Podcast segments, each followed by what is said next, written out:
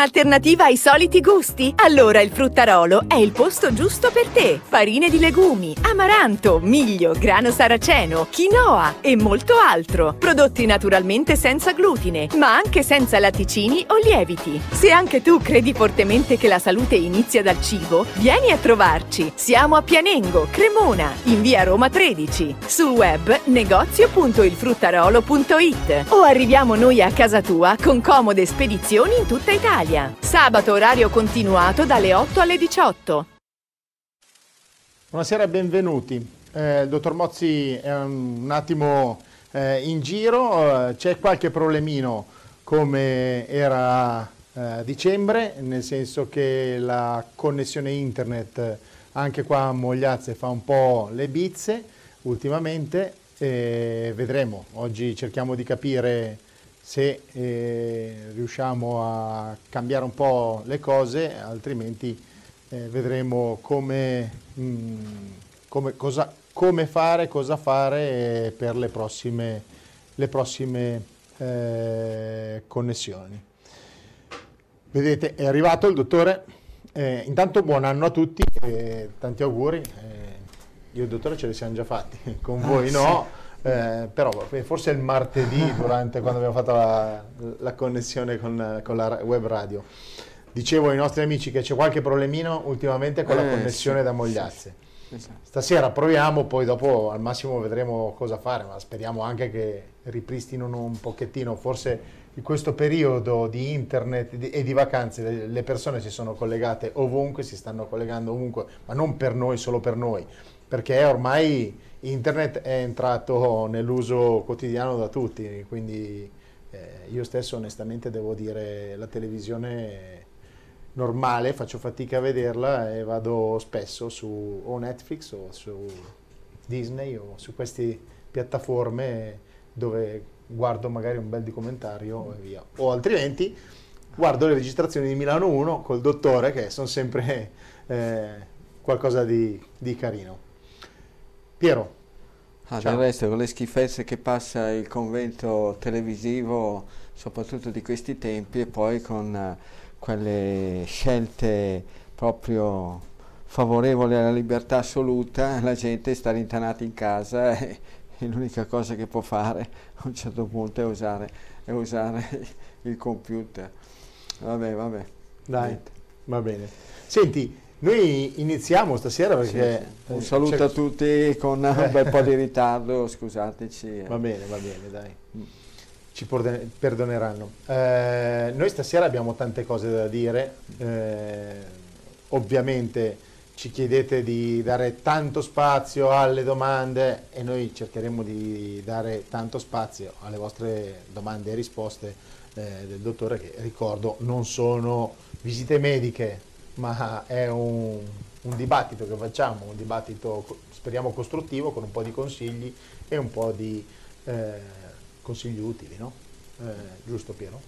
Sì, sì, sì, certo, certamente, vediamo. Poi ricordiamo Poi bisogna... anche un'altra cosa, perché anche ieri sera sì. mi è arrivato un messaggio sul Whatsapp eh, in merito a Jeremy Tox, è una signora ho comprato ma non so come usarlo, è scritto in polacco, non riesco a... Allora, L'abbiamo detto mille volte, infatti questa signora che si è arrabbiata con me, dico, non si arrabbi con me perché non c'entro assolutamente nulla e anche il dottore non c'entra assolutamente nulla.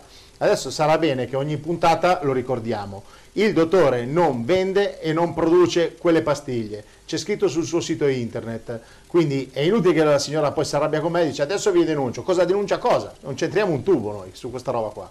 E c'è anche scritto, l'abbiamo sempre detto, e se c'è qualche eh, Farabutto che prende la foto del dottore poi si spaccia per lui e noi non siamo così, ok? Grazie signora. Signora, deve denunciare il Presidente della Repubblica, il Presidente del Consiglio, il Ministro degli Interni, il Ministro della Giustizia. Loro sono i responsabili principali perché Piero Mozzi ha fatto già tre denunce e hanno cercato di archiviarle al che gli avvocati che mi tocca pagarli e come, non mi fanno assistenza gratuita, hanno fatto in modo che non venisse archiviata. Vede, ci sono dei delinquenti, dei farabutti che vivono impuniti, possono fare di tutto e di più E lo Stato sapete a che cosa si dedica? Si dedica a perseguire, a perseguitare, a, proprio ad ammazzare la gente, la gente onesta, onestissima, che non vuole farsi questo benedetto o maledetto vaccino. Ha capito signora con chi si ha a che fare? Con lo Stato italiano. Che okay. penso a questo punto mi vengono dei dubbi seri che forse lo Stato italiano ha proprio piacere che dilaghino, dilaghino i malviventi. Forse, perché se no l'avrebbero già risolta. Vede bene che quando vogliono vanno a trovare anche il pelo, il pelo di un microbo, ecco, che è nascosto in un pagliaio, non l'ago, un pelo di un microbo. Riescono a trovarlo e queste cose qua invece gli abbiamo prodotto tutto, anche l'indirizzo, anche la partita IVA, anche, anche la fattura d'acquisto perché un mio amico si è prestato ad acquistare questo imbroglio qua, signora, e lo Stato italiano se ne lava le mani grandemente. Vede bene, no? Che aria che tira? I criminali se la spassano. Tanto già andavano mascherati prima, adesso non c'è neanche più bisogno, sono mascherati per legge. E chi li riconosce più? Chi li riconosce più? Ok. Eh, Piero, mm, andiamo avanti. Andiamo sì. avanti. Adesso sei già arrabbiato, quindi ti faccio arrabbiare eh, ancora. Sì. E tanto prima di dare un po' di risposte è giusto che parliamo un pochettino di attualità. Io ieri sera, mh, mm, sai che ho preso a fare una collaborazione importante con un gruppo editoriale, Gruppo Uni, mi occupo di fare il telegiornale, anzi se poi andate sul loro eh, sul portale gruppouni.it su YouTube trovate tutte le edizioni. Ieri mi ha dato in onda il servizio di intervista al ministro Buronetta, no? che dice siamo i primi in Europa e si vantava eh, che a 50 anni, la gente di 50 anni obbligata, sarà obbligata a fare il vaccino perché potranno solamente, liberi, quelli che non vogliono eh, fare il vaccino, potranno andare solamente a comprare pane e formaggio. La, sono le sue parole, io le riporto perché è giusto riportarle, però andate a sentirle e vederle. E, ehm, cosa, cosa possiamo dire? Diciamo che sicuramente la Costituzione forse non è stata rispettata proprio in, in, pre, in pieno. Poi vabbè, saranno punti di vista perché ci saranno anche poi quelli che invece dicono ah finalmente anche questi 6 milioni, 7 milioni, perché sono pochi ormai la gente che non ha fatto il vaccino, che anche quello è un, è un qualcosa da tenere a, meno, eh, a mente, eh, secondo me. Io ho fatto il vaccino, eh. Io lo sai, non è che sì, sì, l'ho fatto anche perché de- devo lavorare, voglio lavorare, ho bisogno di lavorare, come tutti, ok? Poi dopo se fossi, avessi la fortuna di vivere su una montagna eh, come tu puoi fare tu, magari io avrei fatto anch'io qualcosa di diverso, non lo so, eh, ognuno è libero di pensare con la propria testa. Io sono sempre stato contrario alla questione Green Pass, cioè il foglio di carta che ti possa dire tu sì, tu no, tu sì, tu no. No, questa è una roba che secondo me è fuori da ogni logica, però è personale la mia considerazione, poi voi pensatela come volete. Eh, questo fatto però non, non mi fa molto piacere, poi dimmi tu cosa ne pensi. Ma ognuno deve essere libero di decidere per sé. Se uno vuole farsi vaccinare, ma che si faccia vaccinare dal mattino alla sera, tutti i giorni, tutte le ore, non è un problema se uno decide di non farsi vaccinare deve essere libero, liberissimo, di non farsi vaccinare. Non so, il signor Brunetta Renato, apriteli la Costituzione, mettetela davanti, sedetelo su uno sgabello, mettetelo davanti a un banco, fatela leggere, fatela studiare, prendete un banco delle elementari, che così si trova a suo agio il, il ministro Brunetta. Allora, tutti tirano in ballo l'articolo 32 della Costituzione, ma qua ci sono dei delinquenti, dei farabutti che vogliono distruggere la Costituzione italiana, che vogliono creare dei conflitti, dividere il popolo italiano. Questi delinquenti però non lo sanno che prima o poi questa storia finisce e che prima o poi qualcuno, qualcuno dovrà fuggire non so dove. Non so fino a dove dovrà fuggire per cavarsela bene. Guardate è che in Italia già ci sono stati dei momenti in cui, in cui le libertà sono state costrette prima tutto il popolo era da quella parte e poi dopo quando le cose sono cambiate con, uh, in un modo abbastanza repentino, tutti erano dall'altra parte e qualcuno è finito a testa in giù. Attenzione, ricordatevi, i corsi e ricorsi storici ci sono sempre stati e probabilmente ci potranno anche essere. L'ultima frase, l'ultima, eh, leggetevelo e rileggetevelo portatevelo nel portafoglio, portatevelo in tasca. L'articolo 32 è il primo che apre bocca che dice che nella Costituzione c'è tutto quanto per fare queste nefandezze, queste schifezze che stanno facendo. Leggetelelo ad alta voce, gridatelo, urlatelelo.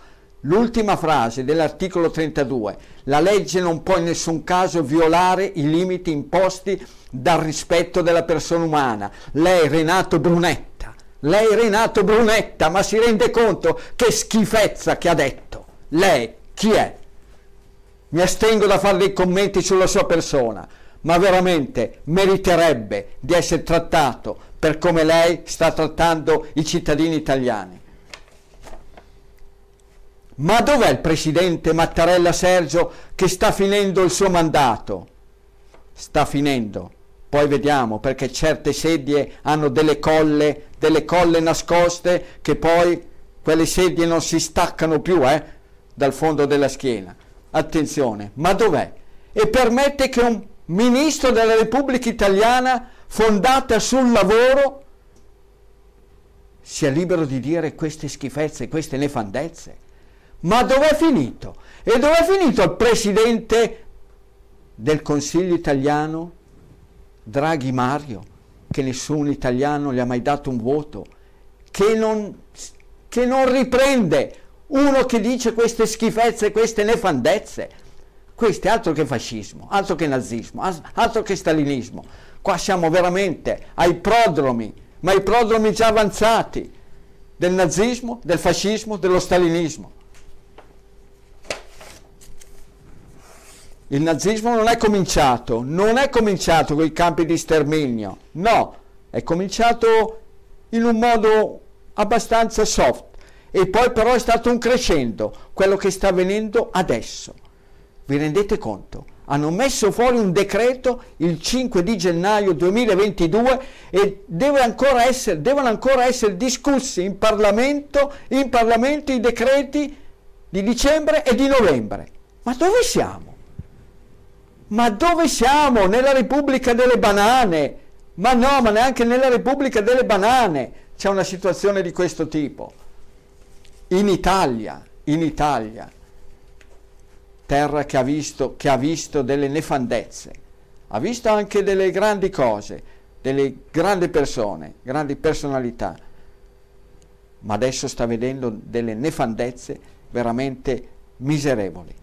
Renato Brunetta, mi astengo, mi astengo da fare commenti sulla sua persona, ma lei meriterebbe grandemente che venissero fatti.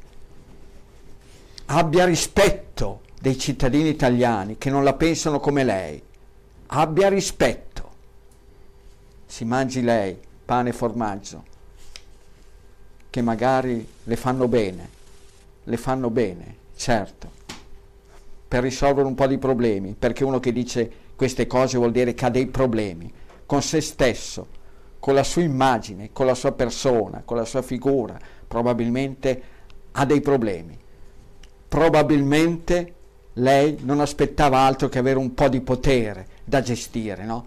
Perché se no, se no, chissà, chissà che cosa può apparire agli occhi delle persone. Andiamo avanti. Andatevi a vedere l'imperatore Decio, quello che emise il primo Green Pass, durò due anni, durò due anni, poi si vede che le maledizioni concentrate, concentrate di tutti quei poveri cristiani che fece sbranare dei leoni, che fece torturare, che fece squartare, si vede che lo colpirono grandemente. Due anni, due anni di impero. E poi morì miseramente lui e la sua stirpe. Guardate che non si ripetano le cose, i corsi e i ricorsi storici. E se siete incapaci, non dovete prenderla con chi non c'entra niente. Abbiate il coraggio di dire abbiamo sbagliato. Se voi dite abbiamo sbagliato, dareste proprio l'immagine di persone umane, umane. Tutti possono sbagliare, ma il guaio è perseverare e il guaio è addossare ad altri la colpa delle proprie responsabilità, dei propri errori. Pensate, pensate al generale Cadorna, tanti che hanno paragonato no, a coloro che non si fanno vaccinare ai disertori. Certo, il generale Cadorna, prima guerra mondiale, ne fece fucilare uno sproposito di poveri italiani che furono costretti a combattere, costretti a combattere nelle trincee, a morire di freddo, di fame, di schioppettate. Ma poi ci fu chi lo prese, visto la sua incapacità di condurre la guerra, visto che portò l'Italia a una sconfitta che ancora adesso l'em- è l'emblema di quando di, c'è un fallimento totale. Caporetto, non il Caporetto, Caporetto proprio, la località dove avvenne uno forse il peggiore disastro della storia militare italiana, ma venne preso, venne prelevato, messo da parte e ci fu messo qualcun altro che riuscì, che riuscì a portare a termine un miracolo. E allora, incapaci, incompetenti, abbiate il coraggio di dire ci facciamo da parte. Non siamo venuti a capo di niente, Green Pass, Super Green Pass, Super del Super, Super del Super ancora, non siamo venuti a capo di un bel niente. E dove sono finiti? Tutti quelli che gongolavano, eh, ci fanno i complimenti da tutto il mondo, ce li fa Fauci, ce li fa la Merkel. Ma dove sono finiti? Ma lo vedete in che situazione siamo? Lo vedete in un attimo, in un battito di ciglia, è cambiato tutto radicalmente e i più bravi sono diventati i peggiori. Ma andate a vedere, andate a imparare, andate a imparare, non so, dai cubani, dai giapponesi, non dagli israeliani, che sono alla quarta, alla quarta vaccinazione, ma non so come se la cavano, guardavo anche i dati di oggi, non credo che se la stiano passando benissimo. Andate a vedere dagli svedesi, che non hanno chiuso un bel niente, non hanno messo in atto Green Pass, mica Green Pass, tanto in Svezia, tra l'altro, i regnanti svedesi, tre vaccinazioni sono risultati positivi al Covid. Quindi, insomma, gente, parliamoci chiaro, qua la verità assoluta non ce l'ha in tasca nessuno, non ce l'ha Piero Mozzi, ma meno che meno ce l'hanno quelli che stanno portando l'Italia a un disastro, a un disastro di ogni tipo, di ogni genere. Quindi vedremo, chi vivrà vedrà. E andatevi a rileggere la storia, la cronaca della peste a Ginevra nel 1530. François Bonivard corsi e ricorsi storici, magari c'è da capire qualcosa e avere tanta umiltà da dire ho sbagliato. E quando una persona dice ho sbagliato, è più che possibile che anche l'avversario, gli avversari abbiano una grande considerazione. Ma se uno sbaglia e non ammette i suoi sbagli, mamma mia, mamma mia, che cose terribili che si possono scatenare. Andiamo avanti. Andiamo avanti. Piero, eh, tra le altre cose, non so se mh, mm, hai letto, hai saputo, però il eh, professor Galli, sì. che ti faccio vedere sulla verità, eh, tre dosi è risultato eh, positivo, quindi è sicura, Galli curato con le terapie domiciliari, quindi alla fine della fiera anche un medico importante, famoso come il professor Galli. Sì, che è comparso in tante, tantissime sì, certo. trasmissioni, certo. tante dichiarazioni. E va bene, cosa volete che vi dica? No, voglio dire... Piero stato... Mozzi, nessuna vaccinazione, nessun contagio. Sono qua no. e non mi tiri indietro, sono sempre in mezzo alla gente, ci sono sempre stato. No, eh, dire... Io non dico niente, no. dico che tutto è possibile, tutto è possibile. Certo. Tutto. Sì, noi volevo solamente... Dovrebbe far meditare, Dov- ma te l'ho, te l'ho, appena detto, dei regnanti svedesi, sai, quelli regnanti svedesi che a un certo punto si erano lamentati con Teger, che era il plenipotenziario per il Covid del governo, sì. del governo svedese, eh, dicendo no, non si può assolutamente, guardate qua. Bene, però sono andati avanti per la loro strada gli svedesi e il tempo è galantuomo e hanno avuto ragione perché non sono nelle condizioni così tremende come tutti gli altri paesi, anche quelli limitrofi come Norvegia, Finlandia o quelli sotto di loro la Danimarca. Bene, per cui può succedere. Quindi i regnanti svedesi, tre, tre vaccinazioni positivi. Cosa vuol dire allora a un certo punto? Vuol dire che qua c'è qualcuno che deve studiare ancora molto di più, deve guardarsi attorno a 360 gradi e forse allora e chiedere consiglio con grande umiltà anche, anche a chi ha una visione diversa e magari ci si può saltare fuori. Del resto, quello che io non capisco, la solita storia, no? chi, chi semina vento raccoglie tempesta, sì. no? perché questa storia qua, se all'inizio invece che terrorizzare la gente, per cui la gente che ha perso ogni cognizione, oramai la gente è fuori di testa. Si trova a 37,5 di febbre, comincia ad andare nel panico. Si trova a 38, oddio, telefona subito all'ambulanza, al pronto soccorso. 38,5, non parliamone, peggio che peggio. Terrore. E col terrore che cosa succede? Che la gente non ragiona più, non tira fuori più neanche le, le cognizioni quello che ha sempre fatto, quello che ha sempre saputo fare per gestire le cose, anche le febbri, le influenze, perché anche gli altri anni ci sono sempre state delle influenze. Nell'ultima trasmissione abbiamo parlato, se non sbaglio, quella, gli articoli dei giornali nel 2015, una marea di contagiati, una marea di pronti soccorsi presi d'assalto. Io credo che tra le altre strade da percorrere, possono essere tante le strade, ma ce ne possono essere anche delle cose semplici. E se si insegnasse alle persone cosa fare in una situazione di emergenza, come si fa, non so, con la protezione civile, no? quando arriva un terremoto sapere cosa fare, quando arriva un, una inondazione sapere cosa fare e quando arriva una febbre sapere cosa fare, come gestirsela Intanto avere in casa sempre il termometro da misurarsi la febbre. E il momento più importante è quello del mattino appena alzato, perché se la, la febbre è alta al mattino, in genere andando a sera tende ad alzarsi. Avere adesso il saturimetro. Bene, avere un saturimetro per vedere la saturazione d'ossigeno e spiegare alla gente quali devono essere i livelli e non andare nel panico se una persona si trova con la saturazione di ossigeno 88, 89, 90, 92.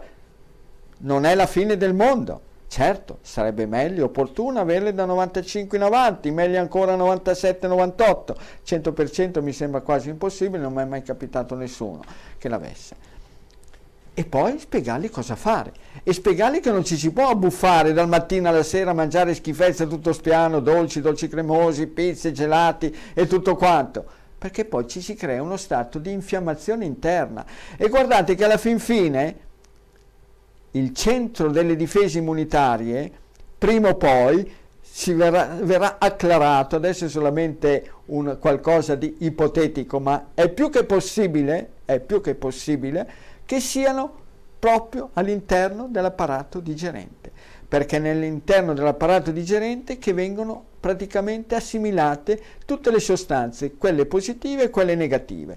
Per cui se noi abbiamo un'alimentazione corretta riusciamo ad assimilare le cose positive e a non introdurre materiale tossico e negativo che va sicuramente a debilitare il nostro sistema immunitario queste cose si potrebbero anche fare. Poi certamente Piero Mozzi ha scritto e non è la Bibbia e non è la verità assoluta, però mi ha fatto piacere che anche il professore Muzzi ha detto che la scienza non è la Bibbia. Bene, bravo, perché il professore Muzzi è una persona, eh, una persona eh, corretta e, e anche di ampie vedute.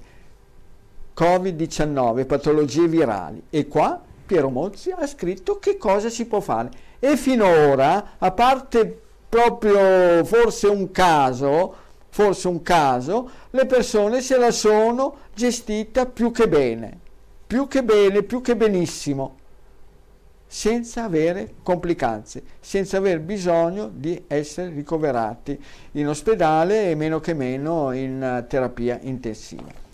Comunque mi è capitato di leggere un giornale che si chiama Libertà, pensate che che nome strepitoso proprio di questi tempi, dove parlare di libertà è, è come proprio parlare, non lo so, del, eh, di, di, chissà, di, chissà, che cosa stratosferica. E parlava dei eh, contagi in Emilia Romagna. 31 dicembre, per cui erano riferiti al giorno prima. I casi attivi, cioè i malati effettivi, oggi sono 68.324 rispetto al giorno precedente più 5.824. Di questi le persone in isolamento a casa, ovvero quelle con sintomi lievi che non richiedono cure ospedaliere o risultano prive di sintomi, sono complessivamente 66.869 più 5.787, il 97,9% del totale dei casi attivi. 97,9, per cui rimaneva al di fuori un 2,1%. Il 97,9 praticamente non ci avevano un bel niente. E perché si crea il terrore? Quando ci sono questi dati, ma questi dati si sono riferiti all'Emilia Romagna, credo che possano valere, visto che l'Emilia Romagna è una delle regioni più, più sviluppate, anche più popolose, certamente non come, non come la Lombardia. Ecco, però, gente, perché creare terrore? Chi semina vento raccoglie tempesta. La gente la terrorizzate, l'avete terrorizzata e appena ha due, due linee di febbre va nel panico, non sa più cosa fare. Se penso che i miei genitori, che avevano o l'avviamento, il che corrispondeva forse alla terza media di adesso, o la quinta elementare, quando arrivò una forma virale influenzale tosta, severa, nel 57, l'asiatica, se la gestirono loro. A Bobbio c'era un medico e basta, il dottore Elenio Silva, basta, girava ancora col cavallo, figuriamoci. E si gestiva tutto, dai parti alle, anche alle operazioni, tutto quanto. Se la gestirono loro. Quando io nel 1960 ebbi il morbillo con delle febbri da cavallo, perché il morbillo dà due picchi di febbre che possono arrivare anche a 40, addirittura a 41, come è successo per i miei figli ma i miei genitori, senza nessuna istruzione medica, neanche infermieristica, se la cavarono. E io passai, passai indenne, senza nessun problema, il morbillo. Ma sapete che cosa mi fecero, sia per l'asiatica che per il morbillo? Mi fecero il clistere, perché mio padre, mio padre, quando c'era qualcuno dei suoi tre figli che aveva dei problemi di febbre vi dicendo, che cosa faceva? Prendeva la peretta, anzi il clisma, la, la borsa, che, e ci faceva il clistere. Avevano capito, sapevano, sapevano il, con il passaparola, che con il clistere si disinfiamma tutto l'organismo, perché si rimette in funzione l'attività intestinale, dove c'è una grande massa di sangue.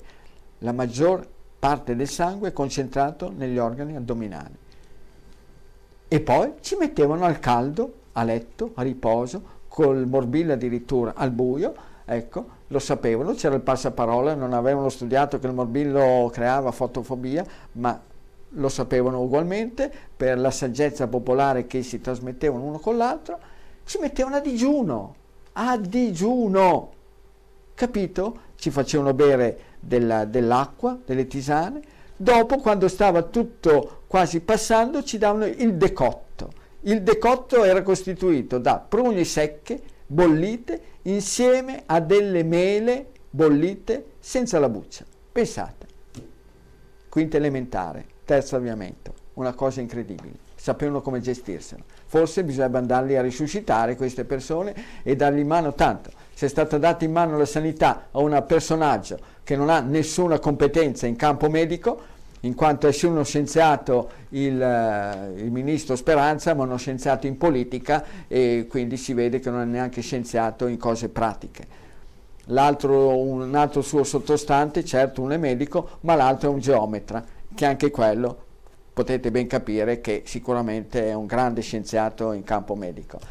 La, poi la persona che si è scelto, il bravo ministro Speranza come consulente, si è scelto una sua di pari grado, per, eh, ecco, anche lei scienziata politica, la signora Zampa. Bene, che nel governo precedente erano insieme, uno sempre ministro, l'altra sottosegretario, perché in Italia va così, più sono esperti, ecco, in tutt'altre cose e più li mettono nel campo opposto a gestire, a gestire le cose. E questa signora Zampa adesso imperversa, imperversa su un sacco di emittenti. È incredibile, televisive, radiofoniche, perché l'Italia è fatta così, è fatta così. Bene, più sono inesperti e più devono apparire. Poi mi sembra strano, non capisco come mai la sanità è, è, in, mano, è in, mano, proprio, a, a, da, forse per diritto divino, è in mano a certa gente. Ah. Come mai? Che hanno determinati colori, ecco, sulle casacche. Ma ah, vabbè, va bene. vediamo. Va bene. Senti, tra l'altro poi inizia la scuola lunedì e quindi ci sono anche lì ma un, che po scuola? Di, caos. Ma perché... che scuola? Ma cos'è che no, cominci la scuola? I presidi che vogliono, puntano ma che presidi? Però il ministro dice no, bisogna rientrare.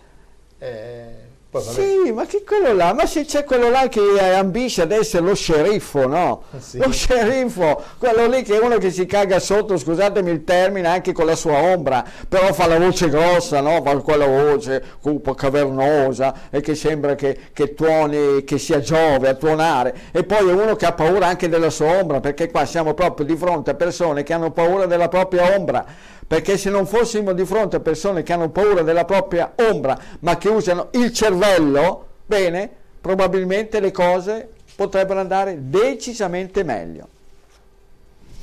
Va bene. E pensare Paolo eh? che nell'ottobre 2020, sì.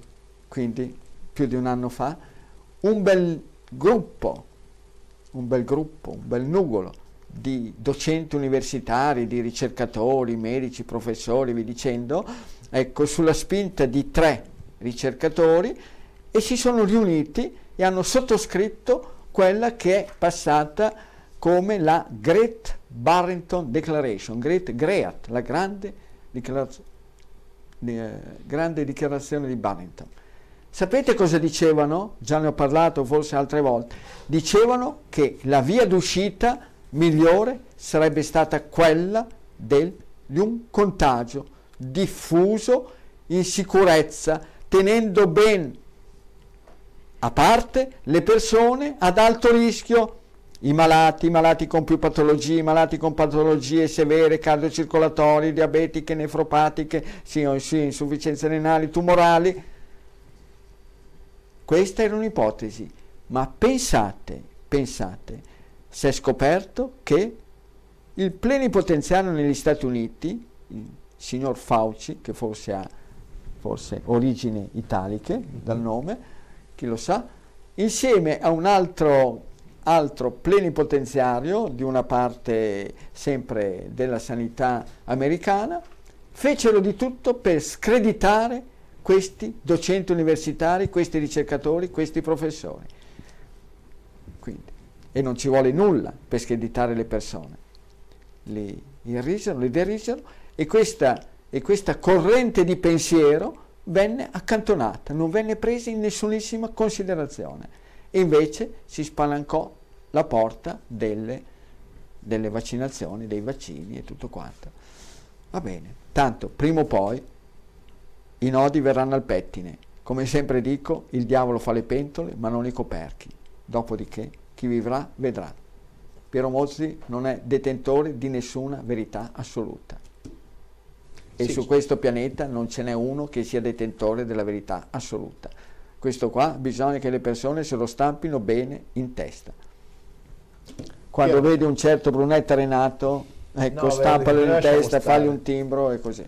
Lasciamo stare. Tra l'altro Adesso ti faccio parlare un sì. po' di sport perché so che ti ah, piace. Sì, Oltre sì, al calcio esiste anche il tennis e c'è Djokovic sì, che è bloccato a Melbourne no, da qualche giorno. Certamente. certamente. c'è anche un'altra tennista Sì, sì, sì, eccola qua, Renata, guarda anche tu, Renato, eh. abbiamo parlato del Renato Nazional Popolare, ecco, invece c'è Renata Vorakova, o Vorakova, non lo so, che anche lei è tennista della, praticamente della Repubblica Ceca, che è in quarantena e pensare che, che, lei ha fatto da poco il Covid, per cui avrebbe diritto, diritto praticamente alla, a ogni libertà, perché in tutto il pianeta si sa che le persone che sono state contagiate, che sono guarite, praticamente possono girare e circolare. Ma invece là, laggiù nel popolo, quel popolo che ha praticamente scannato altro, altro che l'olocausto, quelli che ha, che ha scannato gli aborigeni, eh, sì. proprio si sono divertiti a fare dei macelli spaventosi,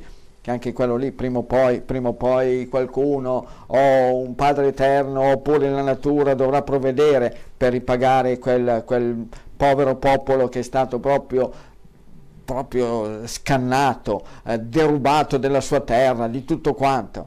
Li hanno trattati come, come, come animali, ma peggio ancora tutto quanto. Quindi originari dagli anglosassoni, eh? non dimentichiamoci che gli anglosassoni sono tra i, forse nella storia dell'umanità il popolo più feroce che ha solcato il pianeta, eh? perché in Australia hanno fatto fuori quelli. Le tradizioni non erano che sì. tutto il peggio della Gran Bretagna lo mandavano Lo là. mandavano, sì, sì, eh. sì lo mandavano negli Stati Uniti, eh. proprio deportati, detenuti, criminali, oppure, oppure infatti hanno fatto macelli, hanno fatto macelli di brutto, negli Stati Uniti non si sa quanti, quanti milioni, milioni di eh, nativi, i cosiddetti pelle rossa, hanno scannato, hanno fatto fuori, ebbene, poi però c'è qualcuno che dice che l'unico sterminio che è da ricordare è solamente quello di quel determinato popolo, gli altri stermini non valgono niente, eppure gli altri, quelli popoli che sono stati veramente scannati brutalmente, non sono più in possesso di un bel niente, se non di qualche fazzoletto di terra e via dicendo, e basta. Altri invece si trovano ad avere quello che non avevano prima. Vabbè, lasciamo stare perché sennò sconfiniamo, sconfiniamo e poi eh, mi, mi, mi, viene addosso una super, super incazzatura. Va bene. Ecco. Tanto si può dire incazzatura. si può dire, va bene, va bene. non è vietato. Eh, l'ha detto Macron. L'ha detto Macron. Macron l'ha detto, no? Ma, la... ma, almeno vedi, ma almeno vedi che cosa succede in Francia? Quello, quello, quello, lì che ha bisogno della badante, che quella lì che è sua moglie, ma non è la moglie, è la badante che lo deve tenere a bada. Ecco, la badante ha detto che lui vuole fare incazzare, incazzare eh, chi non si fa vaccinare. Ma che cosa è successo? Ma si è sollevato il pandemonio da parte di tutte le altre forze politiche che gli hanno detto ma come ti permetti di dividere il popolo francese che è sempre stato unito e compatto al di là delle divisioni dei partiti vi dicendo ma qua chi è che si è sollevato di fronte a costoro che stanno scannando, scannando la Costituzione chi è che si è sollevato? chi? Il professor Crisanti forse ha detto che questi provvedimenti, a parte che non servono, ha detto che sono molto, ma molto, ma molto probabilmente anticostituzionali. Ma veramente, chi è che si è sollevato? Che razza di popolo siamo noi, italiani? Mamma mia. Va bene, quindi il professor Crisanti lo invitiamo qua con noi, certo, un po' magari non ma certo, più può avere delle visioni diverse dalle mie, ma rispetto tutti, li rispetto certo. grandemente, ognuno deve essere libero di esprimere il suo pensiero e pensare che ci sono quelli là che avevano come testimonia, chiamiamolo così, come faro, un certo Rousseau, un certo Jean-Jacques Rousseau, no? Quello che diceva che lui avrebbe combattuto perché l'altro potesse esprimere tutte le idee anche contrarie alle sue. Ma dove sono finiti quelli? Dove sono finiti? Dove? Me lo dite dove? Non parlo di quelli che si riempiono la bocca di, di democrazia, di libertà, di tutte quelle che, che, ogni cinque minuti parlano del fascismo, dell'antifascismo, che ogni cinque minuti, anche quando vanno al gabinetto, si cantano bella ciao. Figuriamoci, questi, questi qua, oramai sono partiti per la tangente, oramai hanno, hanno tirato fuori parte dei geni del famoso baffone Josif, ecco, quello là dei gulag, quello che ne ha fatti fuori 30 milioni, come niente fosse, però era più cattivo quell'altro che ha fatto fuori un tot di altre, di altre popolazioni. Evviva! Sai come si dice? come un proverbio che io ho sempre sentito dire a Bobbio, e soprattutto mio padre, sulla bocca di mio padre compariva, diceva Upubrev di Rus la caccesso parental pus, upubrev di Nega la caccesso parentis neiva. Ossia, eh, traduzione, il più bravo dei rossi ha buttato suo padre nel pozzo, il più bravo dei neri ha buttato il padre nei ginepri. In dialetto c'è la, sì, la rima, è qua così. No, no, forse forse è meglio finire nei ginepri, ce la si cava. Ecco, quindi... Va bene. Va bene, va bene. Dai. Oltre 40 minuti di attualità di e adesso partiamo con un po' di domande. No, la storia, no, la storia dell'Australia comunque siamo arrivati a quello. Per cui adesso eh, io mi auguro mi auguro che la Serbia si incavoli, visto che Djokovic, che è tra i più grandi tennisti nella storia del tennis, oltre che essere un'icona del suo popolo, perché ha fatto grandi cose per il suo popolo, le continua a fare, che tra l'altro era già stato contagiato nel 2020 dal Covid sì. e che non ha mai più manifestato un bel niente e che molto probabilmente, lui non ne vuole dire, ma è liberissimo di non, di non dire, di dire, nulla, ecco, che non si è fatto vaccinare e ha avuto il certificato, ecco, un certificato medico che dice che lui eh, probabilmente non può e non deve essere vaccinato. Niente gli australiani non ne vogliono sapere. Adesso crisi, crisi governativa, perché poi gli slavi sono tosti, eh? possono essere tremendi e terribili.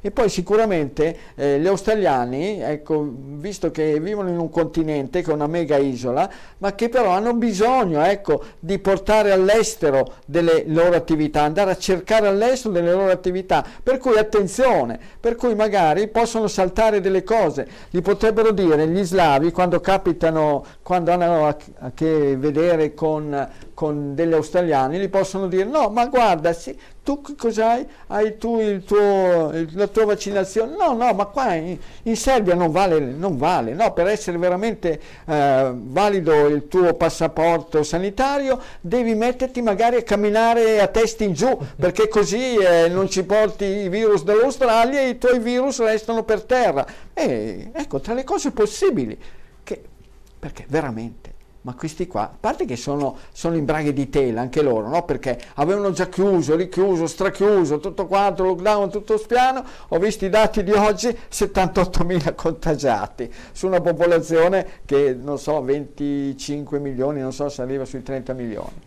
Incredibile. Beh, ma anche noi non siamo mica messi bene. No? Errare è umano, errare errare è umano, perseverare è diabolico. Eh certo. È questa qua la storia. No, l'Italia no, appunto, nonostante tutti gli incomi, gli incomi della Cruclandia, ecco, siamo finiti che adesso i Crucchi se la stanno cavando decisamente meglio. Dice, oh, così gli italiani che fanno bene, guardate gli italiani, bisogna trarre esempio dagli italiani. Bravi, bravi, venite, venite.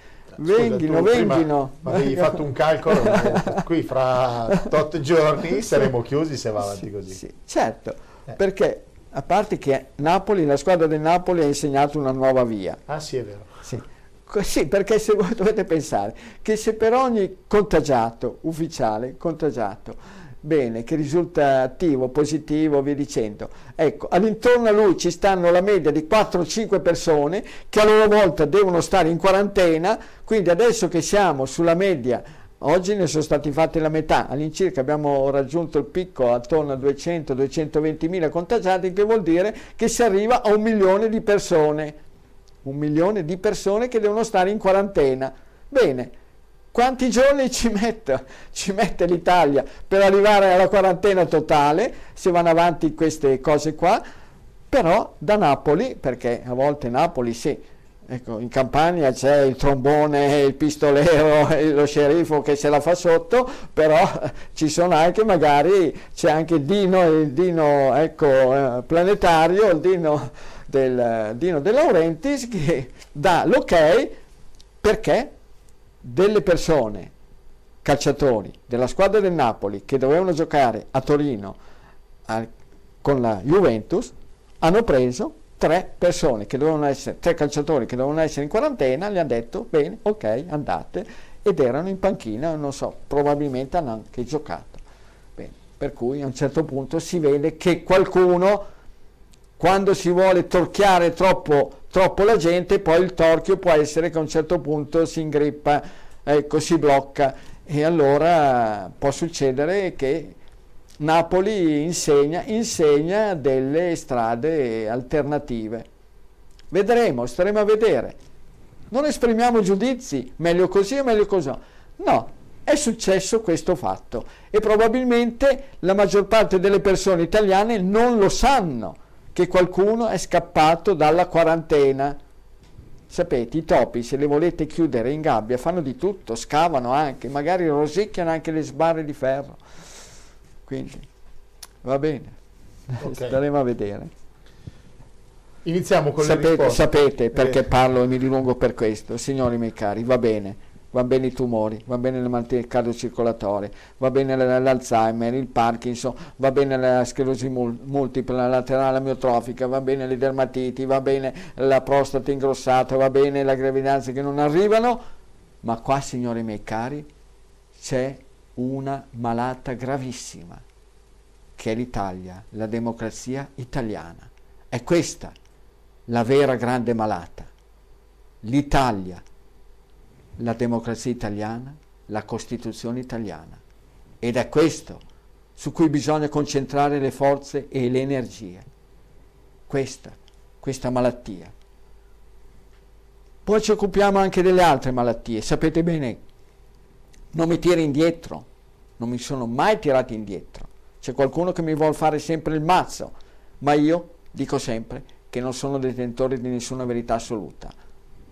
Ognuno può provare. Finora, per ora, non siamo ancora arrivati, non siamo ancora arrivati alle terapie, perché adesso siamo arrivati al vaccino in modo subdolo obbligatorio, ma il passo dopo potrebbe essere anche le terapie obbligatorie nel modo più assoluto. Tutto possono fare a secondo di come gli gira quella gente, di come gli gira possono rendere obbligatori e voi essere incastrati, chiusi, ingabbiati e vi tolgono ogni diritto. Vi possono mettere multe, mica multe, vi possono togliere la patente, il diritto di votare, tutto quanto. Quindi è questa la malattia che mi sta molto molto a cuore. Va bene. Va bene. 48 minuti di attualità. Eh, un, bel, un, bel, 48. Vedi, ecco. Adesso passiamo un po' a qualche domanda e qualche risposta. Inizio con la signora eh, Ernestina che ha, è un gruppo A, 53 anni, altezza 1,61 m, peso 49 kg. Segue la tua dieta da circa 4 anni, non mangia cereali, carne di maiale, latticini, le hanno riscontrato un BAV di secondo grado e voleva chiedere se c'entra l'alimentazione. Non ha sintomi, fa sovente eh, esercizi respiratori che come indichi nel tuo libro, beve l'acqua calda prima di coricarsi, ringrazio per la trasmissione, eh, però dice io faccio ciclosco- ciclocross, da, bici da strada a gran fondo. Ho fatto la visita al cardiologo e fissa- no, mi hanno fissato la, la visita col cardiologo il 2 eh, febbraio, oggi metto l'Holter perché non mi hanno dato l'idoneità per l'agonismo finché eh, non porterò gli esiti dell'Holter e l'ecocardio. Abita alla provincia di Torino e chiede... Va bene signora, faccia così, lei faccia l'Holter, però quando fa l'Holter, siccome le danno anche un quaderno, è di oggi questo... Sì.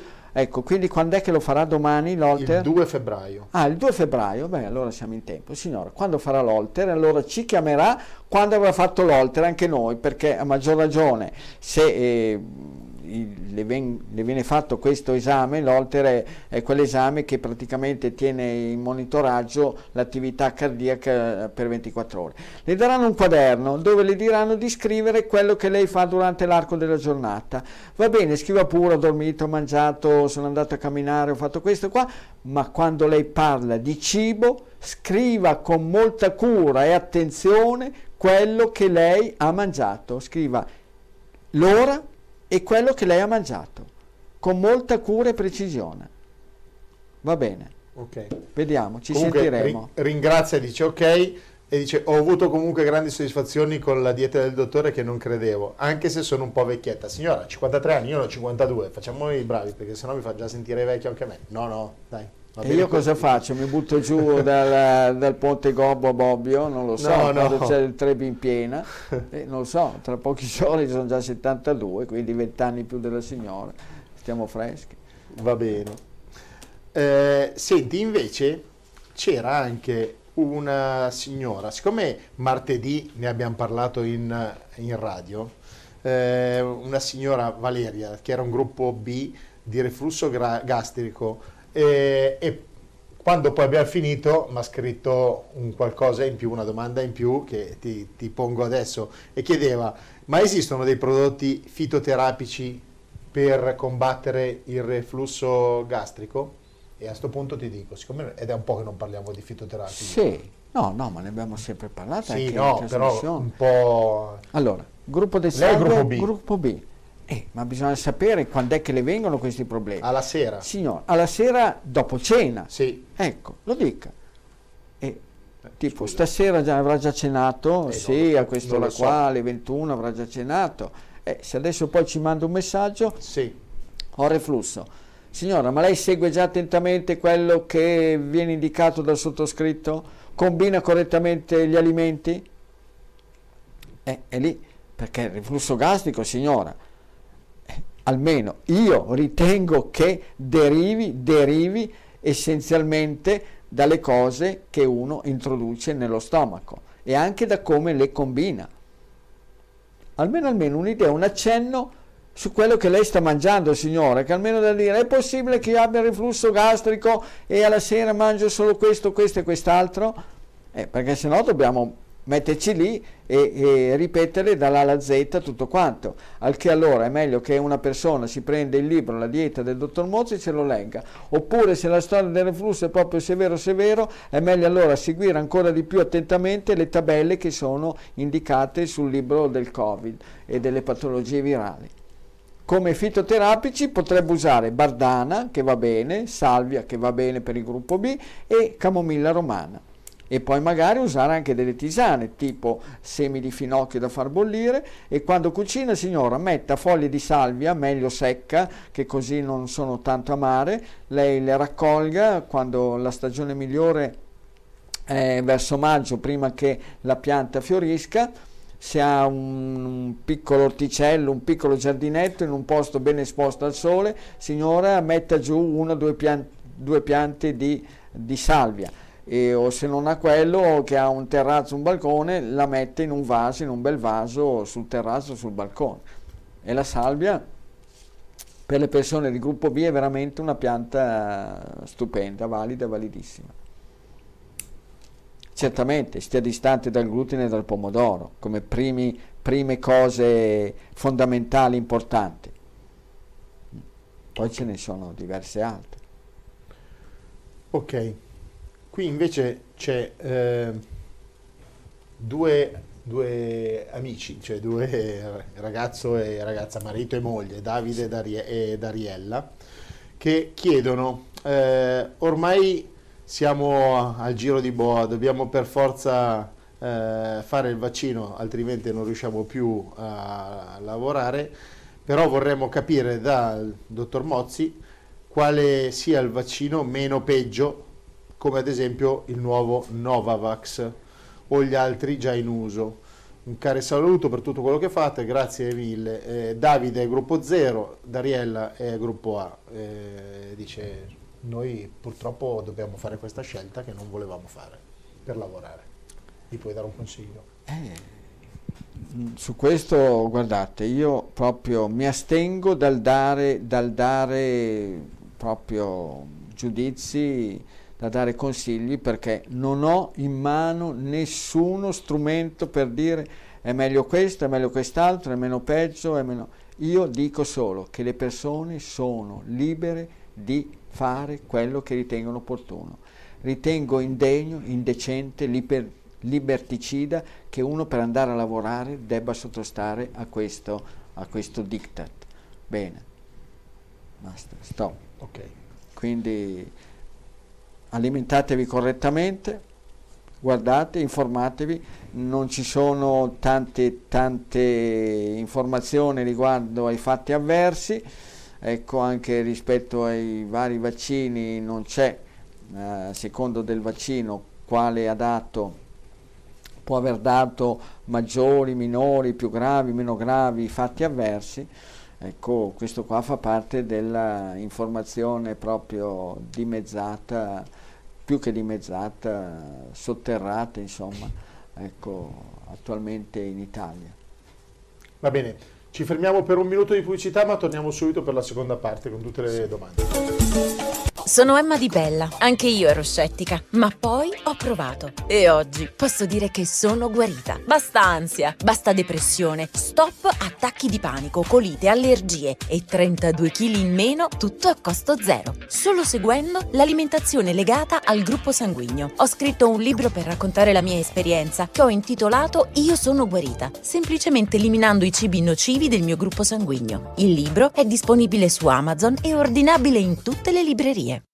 Cerchi un'alternativa ai soliti gusti? Allora il fruttarolo è il posto giusto per te. Farine di legumi, amaranto, miglio, grano saraceno, quinoa e molto altro. Prodotti naturalmente senza glutine, ma anche senza latticini o lieviti. Se anche tu credi fortemente che la salute inizia dal cibo, vieni a trovarci. Siamo a Pianengo, Cremona, in via Roma 13. Sul web negozio.ilfruttarolo.it o arriviamo noi a casa tua con comode spedizioni in tutto tutta Italia. Sabato orario continuato dalle 8 alle 18.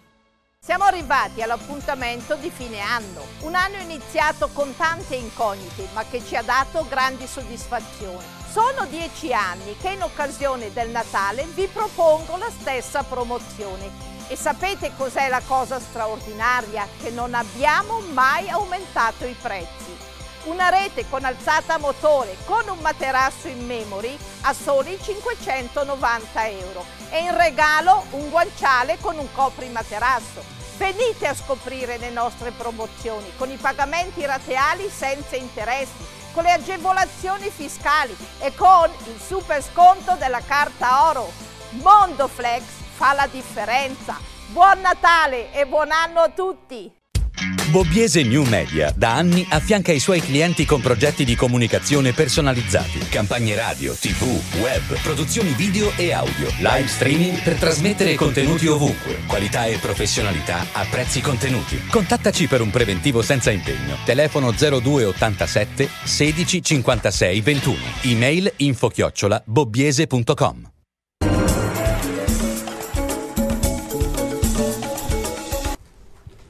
Rieccoci nuovamente in, eh, in studio. Ehm, parliamo di leucemia linfatica.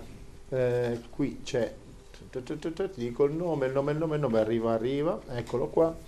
Eh, leucemia linfatica cronica scoperta per caso in un controllo medico al lavoro. Sono gruppo sanguigno zero, per ora non ho sintomi, ma i dottori hanno già detto che se la cosa peggiora dovrò prendere una pillola. Io volevo chiedere al dottor Mozzi se, ca- se si può guarire da questa malattia anche in un altro modo, in per riprendere una vita normale, se sì come. Grazie per la risposta, Vittorio si chiama. Quanti poi anni? dice, ma Brunetta vi ha manomesso la linea internet facendo una risata. No, non è, speriamo di no. Comunque andiamo avanti, dai. Ah, si può sempre dubitare, perché quando, quando ci sono delle persone indiavolate, ecco, figuriamoci.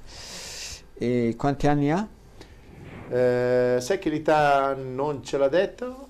Uh, non c'è. Non accusa nessun disturbo, però no. lì avrei bisogno di vedere un po' degli esami, dei referti, eh. vedere la, l'emocromo, i globuli bianchi, la formula dei globuli bianchi e poi vedere, vedere un po'. Comunque, per quello che io posso dire, anche così diciamo al buio, ecco, senza avere...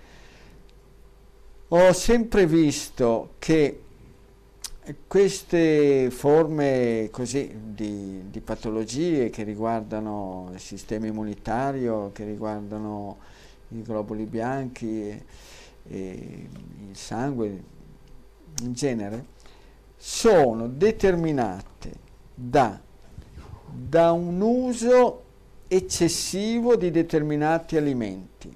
Anche perché uno si chiede come mai, come mai mi trovo questa leucemia, ecco, perché? Non avverto niente, ma come mai? È così, mi è caduta giù come la pioggia dal cielo, come la grandine, come che cosa? Perché?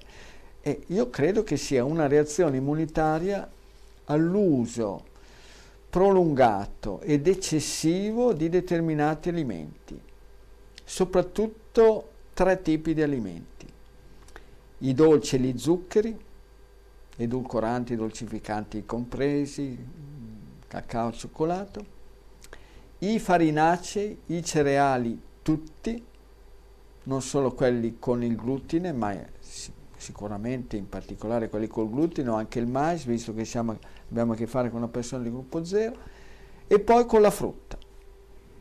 A fronte di uno scarso apporto, di uno scarso apporto di proteine adeguate. Però, come le dicevo, per, dare, per poter dare un giudizio migliore mh, mm, avrei bisogno di, di, vedere, di vedere un po'. Dove abita? Non ce l'ha detto? Eh, non ce l'ha detto. Sì. Va bene. Eh, eh. Vediamo un po'. Senti, Vediamo qui c'è una, cosa, sì. una, domanda che sì. secondo me ne abbiamo parlato martedì in radio, se non ricordo sì. male, però magari l'ho letta e, e non c'era lo spazio, poi per, eravamo in chiusura. È la signora Giada che ha 30 anni, che è un gruppo zero, scrive dalla provincia di Monza Brianza e dice vi scrivo per chiedere al dottor Mozzi un consiglio per mia figlia di 3 anni che è gruppo zero. Quest'anno ha iniziato la scuola dell'infanzia ma è spesso a casa con dei raffreddori, tosse, influenza, eh, una volta anche bronchite. C'è qualche rimedio fitoterapico che posso darle per rinforzare le difese immunitarie? Premetto che io seguo la dieta del dottore del gruppo sanguigno per una mia patologia, ovvero rettocolite ulcerosa. Mia figlia mangia di tutto andando all'asilo e a cena cerco di cucinare una proteina, carne, pesce, uova o legumi, più della verdura. Grazie mille, un caro saluto a tutti. Eh sì, un bambino di tre anni non può mangiare di tutto. E poi, guardi signora Giada, io mi rifiuto proprio di somministrare qualsiasi cosa a dei bambini. I bambini quando hanno dei malanni bisogna cercare di capire, di capire come mai sono incappati in quel tipo di malanno. I bambini soprattutto quelli di gruppo 0, in un attimo si ammalano, ma in un attimo ne vengono fuori. Certamente se mangia, se mangia all'asilo è possibile che all'asilo mangi delle cose che a un bambino per giunta di gruppo 0 non possono andare bene, come ad esempio patate, come ad esempio la pasta, come ad esempio è facile che gli possano somministrare anche la pizza, a volte in queste messe scolastiche c'è, latte derivati del latte e i raffreddori frequenti è possibile che la frutta, che la frutta abbia una buona responsabilità, soprattutto la frutta che è più usata e più consigliata nei mesi invernali, ossia arance, mandarine, mandaranci e spremute. Quindi molto meglio i bambini come, come suo figlio, suo, sua figlia, una bimba forse? Sì, una bambina. Ecco, è molto meglio magari indirizzarla verso un'alimentazione che per quanto riguarda i cereali farinacei comprenda riso o miglio o grano saraceno o quinoa, che già a tre anni non si può mangiare, fino a due anni è meglio aspettare. Al posto della verdura, al posto della frutta usare la verdura e fare in modo che i bambini mangino, mangino le verdure. Questo qua dovete proprio essere abbastanza severi ed energici a costo del, di portare avanti quel famoso detto mangia ste minestra, salta ste finestra, oppure di andare a letto senza cena. E, e dolci e zuccheri appunto meno, meno li vedono i bambini meglio è e soprattutto caramelle, caramelline, cioccolato, in particolare il cioccolato al latte. E comunque proprio attenzione, attenzione alla frutta e, e poi vediamo, insomma. Comunque i provvedimenti, i provvedimenti che sono presenti, i consigli che sono presenti sul libro del Covid vanno benissimo eh, per tutte le problematiche invernali. E come le dicevo, i bambini in un attimo si ammalano, in un attimo guariscono.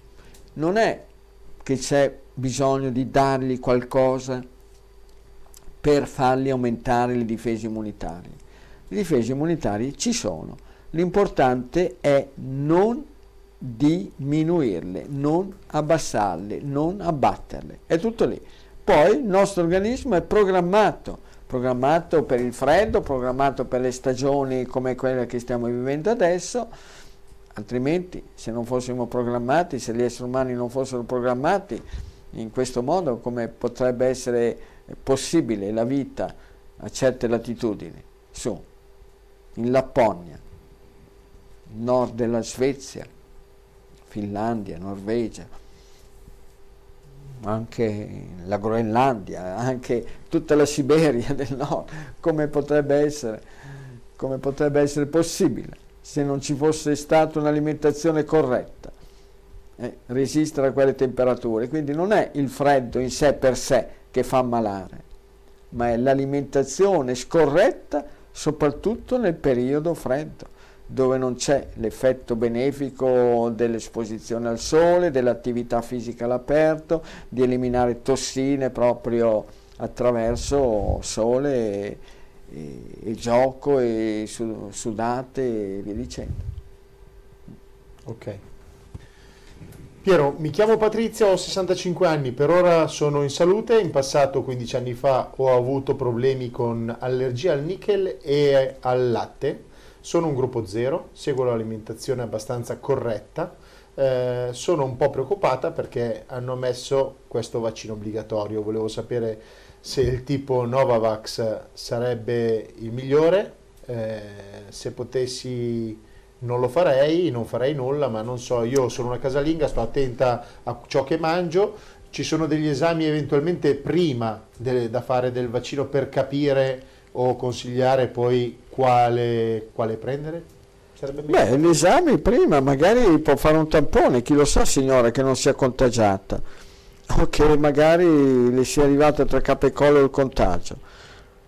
Quindi è, è quello, perché poi appunto chi viene contagiato e poi supera la malattia e come abbiamo letto ecco, poco fa la, la situazione in Emilia Romagna eh, al 31 dicembre il 97,9% del totale dei casi attivi erano praticamente senza sintomi o con lievissimi sintomi.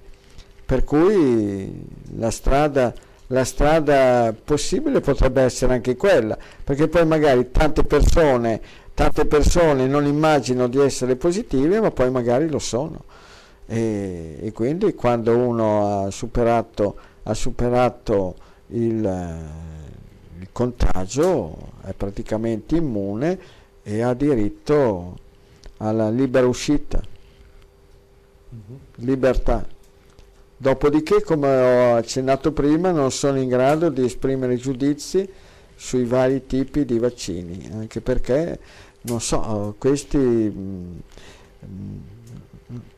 questi sono vaccini, parliamoci chiaro, che non sono ancora stati approvati sono vaccini che sono stati autorizzati, per cui non c'è nulla, sono ancora in via di sperimentazione e ci hanno voglia dire che sì, sono state somministrate miliardi di dosi. Sì, ma dov'è che stanno i risultati di questi miliardi di dosi? Quindi non, per ora non so se c'è qualcosa di definitivo, di certo. Dopodiché si vedrà, anche perché a vedere la situazione in giro per il pianeta mi sembra che i popoli, i popoli che sono meno attaccati, aggrediti da, questa, da questo Covid-19 sono quelli, i popoli dell'Africa, che se la stanno cavando decisamente, decisamente bene, Poi qualcuno dirà, ma che cosa vuoi mai tirare a mano l'Africa e quegli stati lì che chi lo sa, che se dicono delle cose giuste o se le inventano o se non rilevano i dati oppure anche se muoiono non gliene frega niente. Non so, io mi fido dei, tutti i giorni, vado a vedere sul sito statistiche del coronavirus, ecco, vedo in Italia, vedo in Europa, vedo in giro per l'Africa, per l'America e tutto quanto. Per cui, eh, tra l'altro, qualcuno ha voglia di ragionare? Allora, cominciamo un po' a provare a ragionare. L'anno scorso, gennaio, gennaio 2021, praticamente il vaccino in Italia al 7 gennaio non, aveva, non l'aveva fatto nessuno se non pochissime persone. Potete andare a vedere sempre su quel sito lì che vi ho detto le statistiche del coronavirus in Italia, poi scendete, aprite, scendete, vedete di nuovo le statistiche, le statistiche del coronavirus, ecco, potete vedere risalire tutta la situazione fino all'inizio della storia, fino a febbraio, a febbraio-marzo del 2020. E mi chiedo, non c'era una situazione di questo tipo? La situazione era diversa, eppure non c'era nessun vaccino. E come mai? E come mai adesso che le nazioni, i popoli, dove si sta usando maggiormente, si stanno usando maggiormente questi vaccini, sono i popoli che presentano i maggiori problemi. Tra l'altro guardavo proprio adesso perché li tenevo d'occhio, siccome, sai, c'è stato un momento che qua in Italia siamo speciali, siamo particolari, ho detto, ecco guardate che cosa succede là, guardate Bulgaria, Romania. Mi sentite più parlare di Bulgaria e Romania? No. No. Provate ad andare a vedere i dati attuali di Bulgaria e Romania. Dopodiché dite, ma come mai non ne parlano? Ah, ecco, perché Ma non ne parlano. che nella cartina dell'Europa Sì. sia l'unica zona verde. No, hai Poi, poi c'è stata la storia del Messico, del Brasile, eh, Bolsonaro, quel delinquente, quel nazista, quel fascista, quello là, guardate che, che macelli, vi dicendo. Provate ad andare a vedere adesso i dati del Brasile e del Messico. Tenete conto che il Messico avrà più o meno il doppio, forse anche più del doppio degli abitanti dell'Italia e il Brasile ce ne ha quattro volte più dell'Italia. E andate a vedere i dati di adesso i dati stabiliscono che la situazione in Brasile è decisamente meglio di quella attuale in Italia. E parlo non tanto dei contagiati, ma anche il rapporto dei decessi, delle persone decedute. Dopodiché uno dirà, ma no, quelli lì mandano fuori dei dati fasulli, falsi, non attendibili. Dopodiché allora io non so chi è che può appurare se uno li mette fuori giusti o non giusti.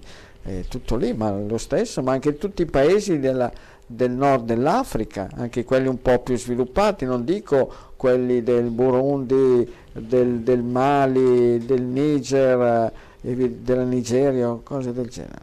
Boh. Porselo questo quesito, come mai i popoli che hanno vaccinato di meno, i popoli che hanno uno dei mm, peggiori, proprio i non certamente i migliori servizi sanitari nazionali, ecco, se la stanno cavando meglio. Fermo restando però che loro vivono in modo molto semplice, al di là di quelli che sono concentrati nelle città. Mangiano in base a quelle che sono le loro abitudini, proprio abitudini alimentari, abitudini culturali, ecco, e fanno una grande vita all'aperto. E, bene, si Piero, qua- vedrà. Qua invece c'è una signora che chiede, ma nel caso eh, do- aver fatto, dopo aver fatto il vaccino, eh, sarebbe utile magari fare un bagno di vapore, fare una sauna per cercare di togliere qualche effetto indesiderato? Ah beh, sicuramente le saune, le saune possono essere proprio una- un ottimo metodo per eliminare tossine. Certo, mi ricordo no, all'inizio quel dittatore terribile, terrificante, quello è presente, si chiama Lukashenko, Bielorussia. Ecco, che la Bielorussia non ha mai chiuso un bel niente, mai. E il dittatore Lukashenko che cosa aveva detto alla, alla sua popolazione, che una buona parte lo contrasta, lo, lo, accusa di essere appunto un dittatore, ha manifestato grandemente contro di lui, che cosa gli ha detto? Lavorate tanto, bevete 50 cc di vodka al giorno e due, tre o quattro volte alla settimana fatevi la sauna, un bagno di vapore. Quindi sicuramente tra, tre, tra le tre proposte quella della sauna ritengo che sia la migliore. Però andando a vedere i numeri e i dati della Bielorussia sono decisamente migliori rispetto a quelli di paesi occidentali europei dell'Unione Europea molto avanzati, molto progrediti, molto più danarosi e in condizioni economiche migliori della Bielorussia, ecco, e, e quindi però le cose vanno così. Divertitevi, divertitevi, andate a vedere quel sito, statistiche coronavirus in Italia e poi da lì girate per tutti i paesi d'Europa, per tutti i paesi dell'Africa, dell'America, dell'Asia e via dicendo. Ok. Senti, qua c'è una ragazza eh, che scrive per il papà, dice sono la figlia di Vincenzo, poi magari ti do anche il cognome perché mh, mm, segue la tua dieta. Chiamiamo da Marcon, provincia di Venezia, mio padre del gruppo sanguigno A segue la dieta del dottore da tre anni, ha comprato i suoi libri e grazie ai suoi consigli e ai vostri video mi, si sente benissimo. Patologia che ha l'ulcera duodenale e la miastenia ma seguendo la dieta del dottor Mozzi prende solo una pillola per la tiroide e alla, a sera alterna e fa una camminata veloce. Il 4 di gennaio è risultato positivo al Covid, forse secondo la ragazza dice eh, lo aveva già il 28 di dicembre solo che il tampone del 28-12 era negativo, ieri è stato ricoverato per polmonite bilaterale, gli hanno fatto la cura monoclonale in ospedale. Oggi è stato dimesso, ma la cura da fare a casa gliela deve dare il medico di famiglia. Le chiedo se potrebbe darci qualche consiglio su come gestire questa situazione al momento che si sente stanco e ha sempre la tosse. Papà certo. non è vaccinato. Ma guardate che la tosse è la stagione della tosse, perché eh, d'estate noi abbiamo a che fare con temperature elevate viviamo all'aperto, facciamo attività fisica e tra le altre cose buttiamo fuori tanto sudore. D'inverno stiamo al chiuso, stiamo coperti, non possiamo fare tanta attività fisica e non si suda. E ritengo che il sudore sia praticamente il estivo, sia il corrispettivo del, del catarro invernale, ossia d'inverno non abbiamo la sudorazione esterna dalle ascelle, dalla testa, dal collo, dalle natiche, dall'inguine e via dicendo, tutti i posti dove si suda e c'è gente che suda anche di brutto dalla fronte. E quindi c'è un, come se fosse una sudorazione interna. E noi eliminiamo tossine attraverso il muco e il catarro. Quindi attenzione quando viene la tosse e secondo me, anche se una persona è soggetta attualmente, presenta una polmonite, non via dicendo, però se è stato mandato a casa si vede che la polmonite non è tosta e tremenda, se no l'avrebbero sicuramente tenuto, tenuto in, in, ospedale o in clinica.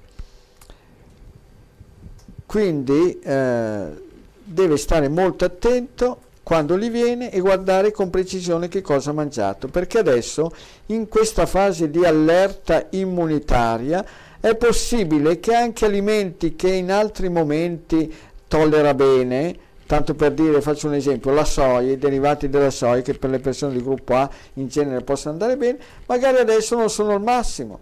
O lo stesso per certe verdure, come ad esempio i finocchi, che in altri momenti potrebbero andare benissimo, ora come ora non vanno tanto bene però sono solamente cose che io posso dire così, ma siete voi con la vostra osservazione, con il vostro prendere appunti su quello che succede, perché a digiuno anche con la polmonite, secondo me è ben difficile avere la tosse. Poi ci sono esercizi respiratori come quelli che sono spiegati sul libro del Covid, che sarebbe opportuno farli, perché in questo modo qua ecco, incameriamo molto ma molto più ossigeno e l'ossigeno è un elemento fondamentale non solamente per i polmoni ma per tutto il sistema immunitario, per tutte le nostre difese immunitarie. E poi attenzione, semplificare proprio l'alimentazione, uno, due, non più di tre alimenti per pasta. E attenzione alla frutta, anche se di gruppo A prova a sospenderla perché la frutta rispetto alla verdura ha sempre il solito guaio che contiene uno zucchero che si chiama fruttosio e il fruttosio certamente d'inverno non è il massimo, non è il massimo. Magari può usare, ecco, per queste situazioni ribes nero, rosa canina e chinacea, l'enule e il timo, oltre che fare gli esercizi respiratori. Poi per le persone di gruppo A la propoli è sicuramente un rimedio eh, importante, valido, validissimo. Quindi ci sono tante tante cose. Bisogna vedere, capire e capire da dove è partita questa, questa forma eh, respiratoria. Da qualche stravizio natalizio della vigilia, Natale, Santo Stefano e i giorni seguenti è possibile, perché questo è il periodo proprio più tossico, più tossico durante l'anno perché ci sono un sacco di giorni di festa e per quanto uno cerchi di rigare dritto, poi ci sono sempre le cose che uno ha avanzato dal giorno prima, dalla festa prima e via dicendo.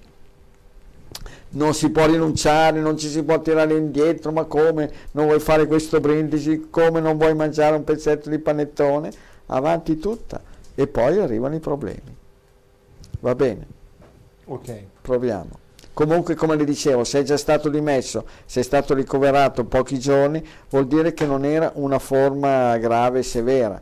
Ecco, altrimenti, poi anche lì, esercizi respiratori, provate bene a vedere se buttando fuori l'aria lentamente, lentamente con la bocca, vi si tronca il respiro a metà, il che vuol dire che allora c'è a livello polmonare qualcosa che non quadra e così pure introducendo l'aria, inspirando, si comincia sempre prima buttando fuori, eh?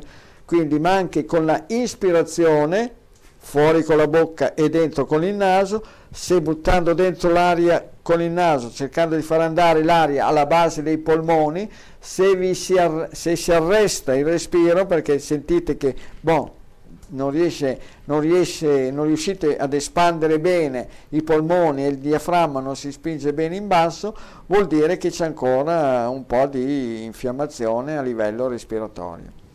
Esercitatevi per bene con, la, con gli esercizi respiratori. Leggete bene su qualche buon libro di yoga, di Tai Chi c'è la tecnica della OM, no? che chi fa yoga è pratico della OM, si tratta di buttando fuori l'aria e mettere quel suono che fa oh, più a lungo possibile. Più a lungo voi riuscite a, a emetterlo questo suono e, e, vuol dire che i polmoni sono in una buona situazione. Ok. Eh, Piero, diamo spazio a due due signori, due uomini. Sì. Allora, uno è Oscar, che ha 46 anni, un gruppo A, Vicenza, e dice da circa, da una, da circa un anno il desiderio sessuale mi è calato notevolmente. Non riesco a capire se è un problema di età o chiedo al dottore, che conosco e vedo da poco, eh, non è che eh, è, diciamo che segue la, la dieta del dottor, del dottor Mozzi, eh, se si può fare qualcosa anche con l'alimentazione. Grazie comunque per, per quello che fate e che ha, ha visto finora.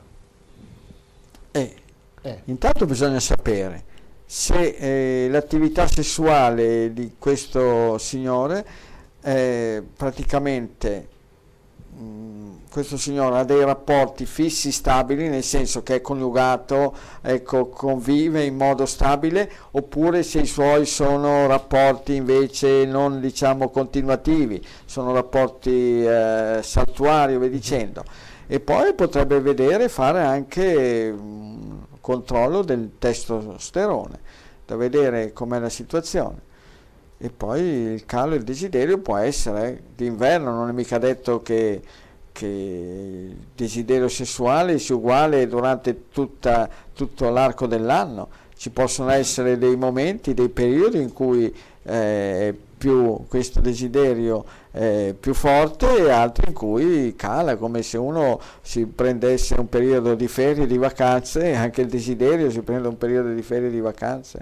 Certamente l'alimentazione io ritengo che sia fondamentale per il gruppo, per il gruppo A, uova, legumi, pesce, può, può essere una, una, cosa, un buon, buon apporto per possono essere degli alimenti validi per vedere di migliorare la sua situazione.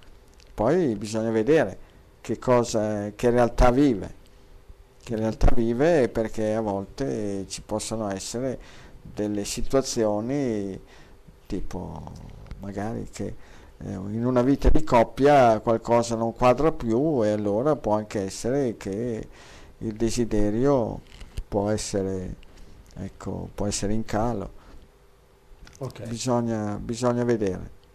Poi può prendere come estratti fitoterapici ribes nero, rosa canina e, e gemme di rovere. E poi portare un attimo di pazienza. Ok. Allora andiamo avanti e ti leggo. L'inverno, vediamo quando, eh. arriva, quando, arriva, quando, arriva, la primavera, perché eh, dobbiamo avere sempre in mente che siamo dei mammiferi e come tutti i mammiferi, ecco, come tutti i mammiferi, potrebbe essere che anche noi abbiamo, per quanto riguarda la sfera sessuale, abbiamo dei cicli durante l'arco dell'anno.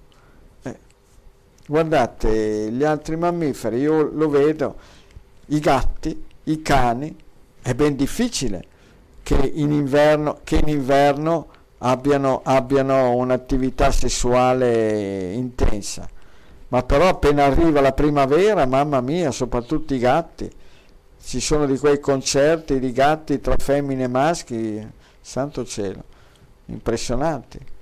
Aspettiamo, aspettiamo la stagione pasquale quando si apre e riparte la primavera. Quest'anno è alta, è Pasqua.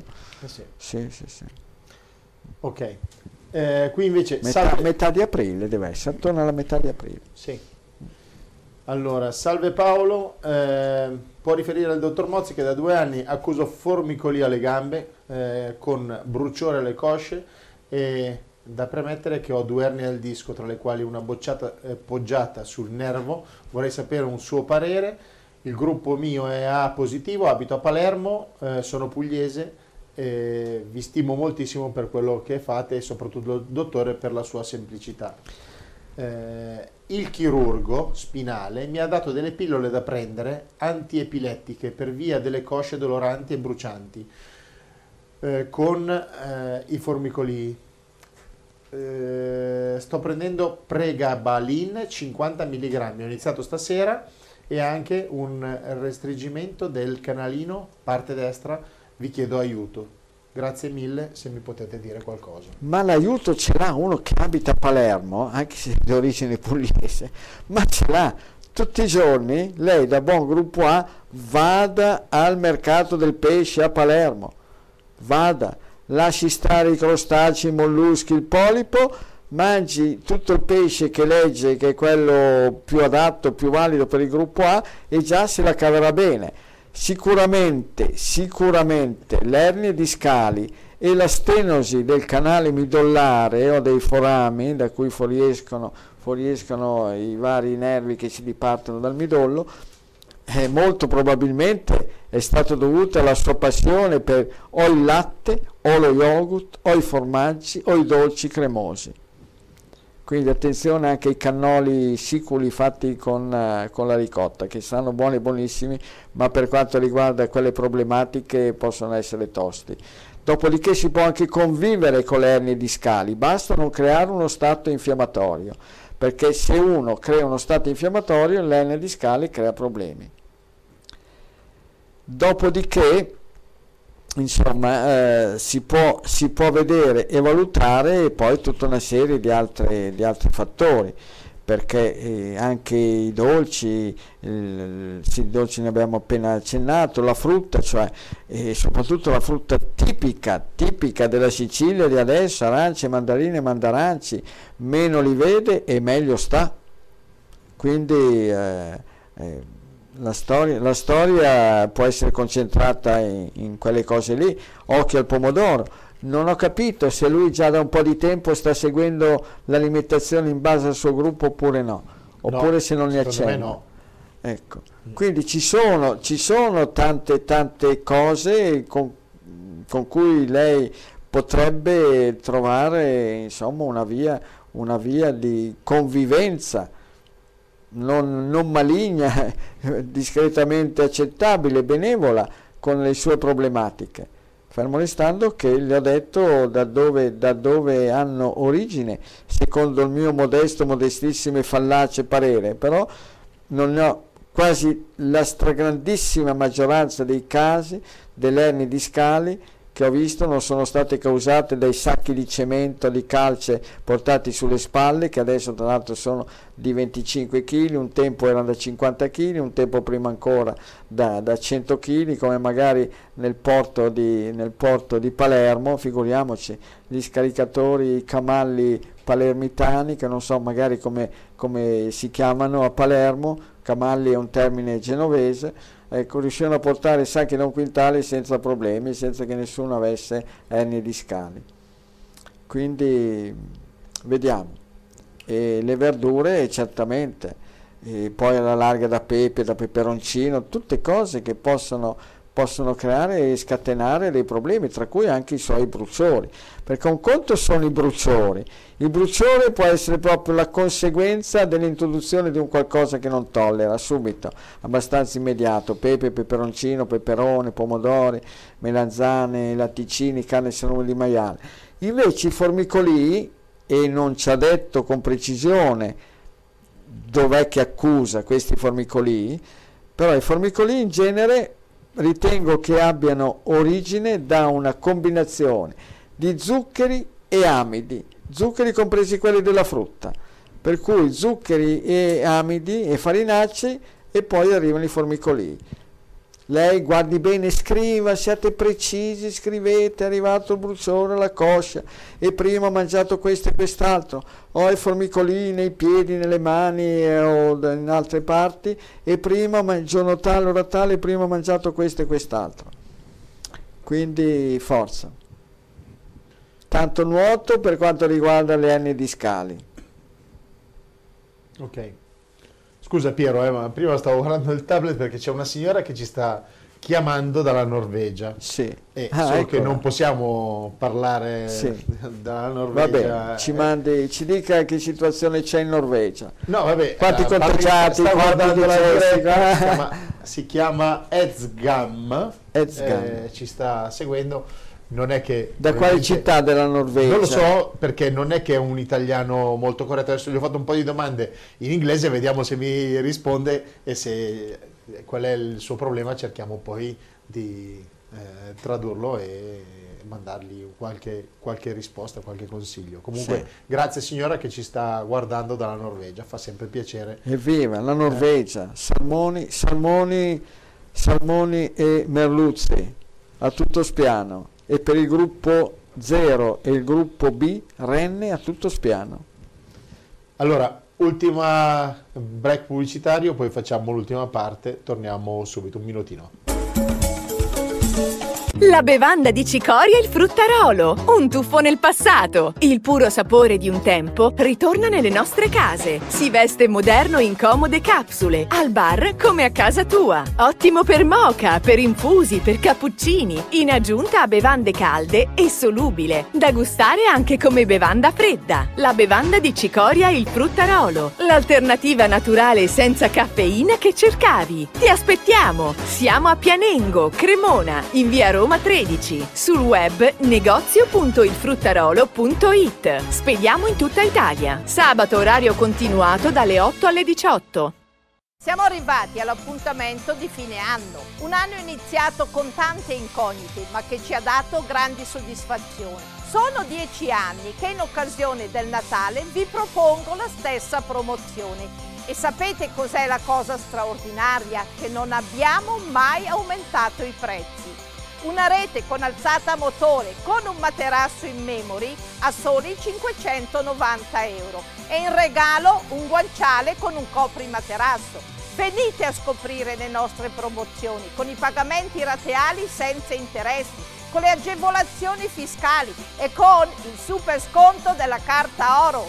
Mondoflex fa la differenza. Buon Natale e buon anno a tutti! Sono Emma Di Bella, anche io ero scettica, ma poi ho provato e oggi posso dire che sono guarita. Basta ansia, basta depressione, stop attacchi di panico, colite, allergie e 32 kg in meno, tutto a costo zero. Solo seguendo l'alimentazione legata al gruppo sanguigno. Ho scritto un libro per raccontare la mia esperienza che ho intitolato Io sono guarita, semplicemente eliminando i cibi nocivi del mio gruppo sanguigno. Il libro è disponibile su Amazon e ordinabile in tutte le librerie.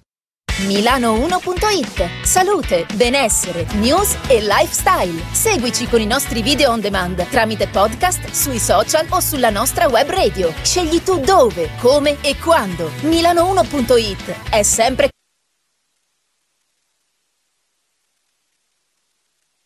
te. Puoi iscriverci all'indirizzo redazione chiocciola milano1.it oppure tramite WhatsApp 342 397 2391.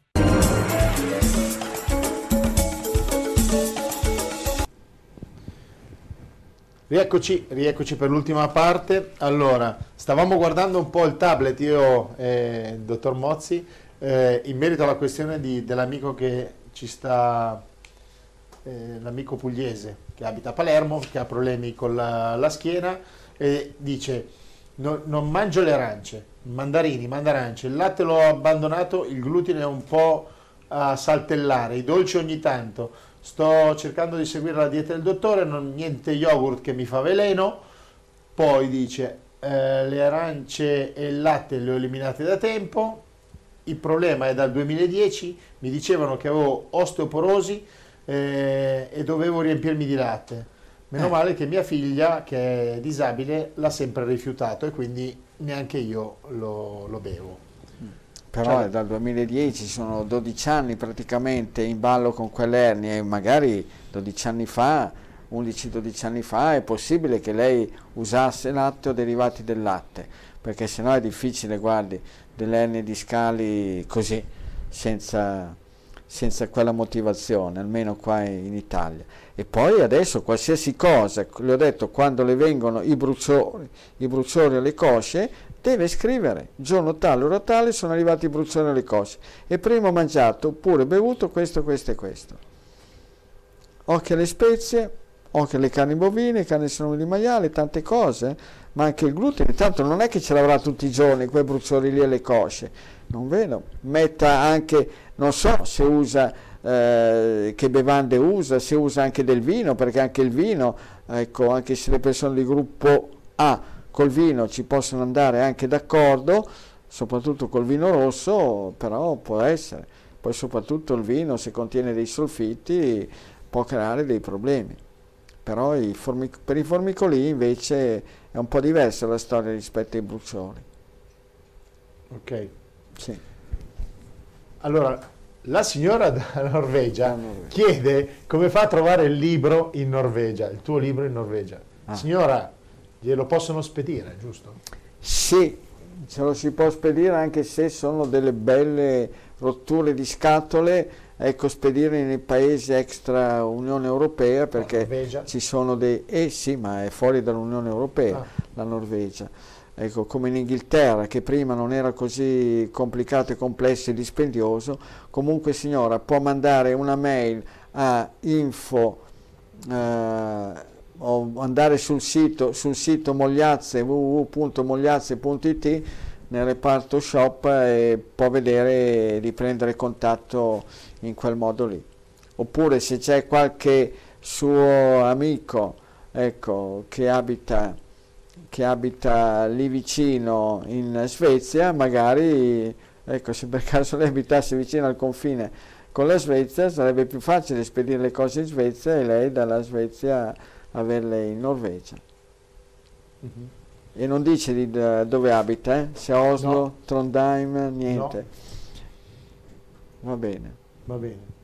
Qui invece c'è una persona che ci fa, ti fa un, un, complimento, ci fa un complimento. Dottor Mozzi, sei un eroe, grazie, grazie, grazie ancora per i preziosi consigli che ci regali. Eh, tutti si, si, fanno pagare un prezzo salato per una visita, lei invece non chiede nulla e con queste trasmissioni ci dà tante informazioni utili. Grazie eh, veramente tante, grazie anche a Paolo. Grazie, io ce la metto tutta, però è questo signore qua che dovete ringraziare. Va, Va bene, bene, grazie, grazie del, della sviolinata, dei complimenti. Senti, tu avevi qualcosa che mi volevi, mi volevi chiedere qualcosa che avevi detto l'ultima parte di trasmissione, ricordati che devi dire, dobbiamo dire qualcosa, destra, sinistra. Ah, no, no, no. Alla fine, no, dopo, dopo, se capiterà, se capiterà. No, okay, va bene, va bene. Allora, eh, sono Silvana, gruppo A, 75 anni, sono alto 1,62 m, la costituzione mia è sempre stata magra, sono sempre stata magra, 44 kg, negli ultimi giorni a cena solo pesce consentito, radicchio, purtroppo la pressione, la dottoressa mi ha dato Tareg 40, ne prendo tre quarti e non so se smetterla o continuare, eh, come ieri e oggi, normale sui 140, prima di cena 131. Il problema sono le pulsazioni, devo dire ultimamente ho ansia, molta ansia eh, se vi può dare un consiglio, grazie mille per quello che fate. Allora, gruppo del sangue, A. gruppo A. Gli anni, ha detto? Gli anni sono 75. E alla pressione alta mangiando quelle cose lì? Ma no, sì. no, impossibile. Allora, signora, la pressione va misurata al mattino appena alzata, che è la più importante. Guarda, adesso scrive, aspetta Piero. Eh. Eh, eh, ho le pulsazioni a volte di notte a 90, di giorno sì. 81-80, prendo il biancospino all'occorrenza. Ma guardi, le pulsazioni, i battiti del cuore, il ritmo cardiaco è influenzato grandemente dai processi digestivi. Tenga conto signora che i battiti regolari dovrebbero girarsi attorno al 70 se poi sono anche un po' più bassi, un po' più alti, può andare bene ugualmente. Però 80, 80 sono già un po' alti e tra l'altro i battiti cardiaci sono collegati con lo stato di infiammazione interno, proprio con la temperatura interna, per cui a 70, 70 battiti al minuto che poi potete usare adesso ci sono gli strumenti che misurano la pressione e nel contempo misurano i battiti. Ma per misurare i battiti del cuore c'è un metodo semplicissimo pollice e indice. Abbassate leggermente il capo mettete a forcella al centro della gola dove si va a sbattere contro il collo dove c'è la giunzione tra testa e collo allargate leggermente, facciamo così così non disturbiamo, allargate leggermente le dita fino a che andate a sentire, ad avvertire i battiti del cuore. E si sentono bene. Si possono anche misurare qui al polso al, dal lato del pollice, ma io vedo che è molto ma molto più facile, si sentono molto ma molto meglio questi qua alla gola, anche perché e il cuore è lì sotto, è lì vicino e i battiti si avvertono molto meglio che non alle, alla periferia. Più i battiti si alzano e più sono alti e più stanno a indicare uno stato di, mm, diciamo così, infiammazione interna, come di febbre interna. E 80 37, 37,5, 37, 7, 8 di temperatura, corrisponde all'incirca a 80 battiti. Più si alza, eh, quando siamo sui 90 vuol dire che abbiamo superato i, praticamente i 38 e più si alza, quando arriviamo a 100 siamo attorno ai 38,5 e questo è proprio tra l'altro un ottimo metodo, un ottimo sistema quando si ha a che fare con malattie come adesso, quelle che ci sono in ballo adesso, ma queste malattie virali influenzali, perché a volte magari la febbre sembra che non ci sia, però i battiti sono accelerati e, e in questo modo qua si riesce proprio a capire che invece dobbiamo stare calmi e tranquilli e non buttarci a capofitto sul cibo perché c'è ancora uno stato di febbre, anche se non è rilevato per bene dal termometro.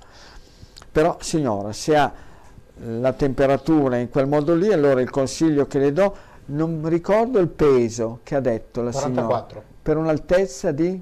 Eh, questo... Ecco, perché bisogna, mm, mi è scappato via, e signora, salti la cena, provi e veda al mattino che pressione ha. Quindi la pressione del mattino appena alzata è la più importante. E l'altro momento, ma già di queste cose qua ne abbiamo parlato grandemente e tante altre volte, è quello di misurarla prima di cena. E scrivete che cosa mangiate. Può essere, signore, che ci sono anche all'interno del, degli alimenti che in teoria vanno bene per il gruppo A, ce ne può essere qualcuno che poi in realtà non è che vada così bene potrebbe essere qualche tipo di pesce, potrebbe essere anche dei farinacei e sicuramente non mangi dei farinacei a cena, perché se no anche se mangi dei farinacei adatti, validi per il gruppo A, potrebbe essere che uh, se li usa a cena e che poi si trova la pressione un po' più alta, quindi anche riso, miglio, mais e soprattutto grano saraceno, quinoa, ecco, a cena è meglio lasciarli perdere, a cena signora per non sapere e tanto cosa fare? Si faccia un bel passato di verdura senza le fatidiche patate e i pomodori e poi magari qualcosa, o pollo, tacchino o merluzzo o via dicendo, qualche altro pesce e. Oppure ci strapazza dentro un uovo se non l'ha mangiato al mattino e lei si mangia il suo bel passato con l'uovo strapazzato dentro dopodiché lascerà decidere al suo strumento per la pressione al mattino dopo se la, se la cena era quella giusta. Ok.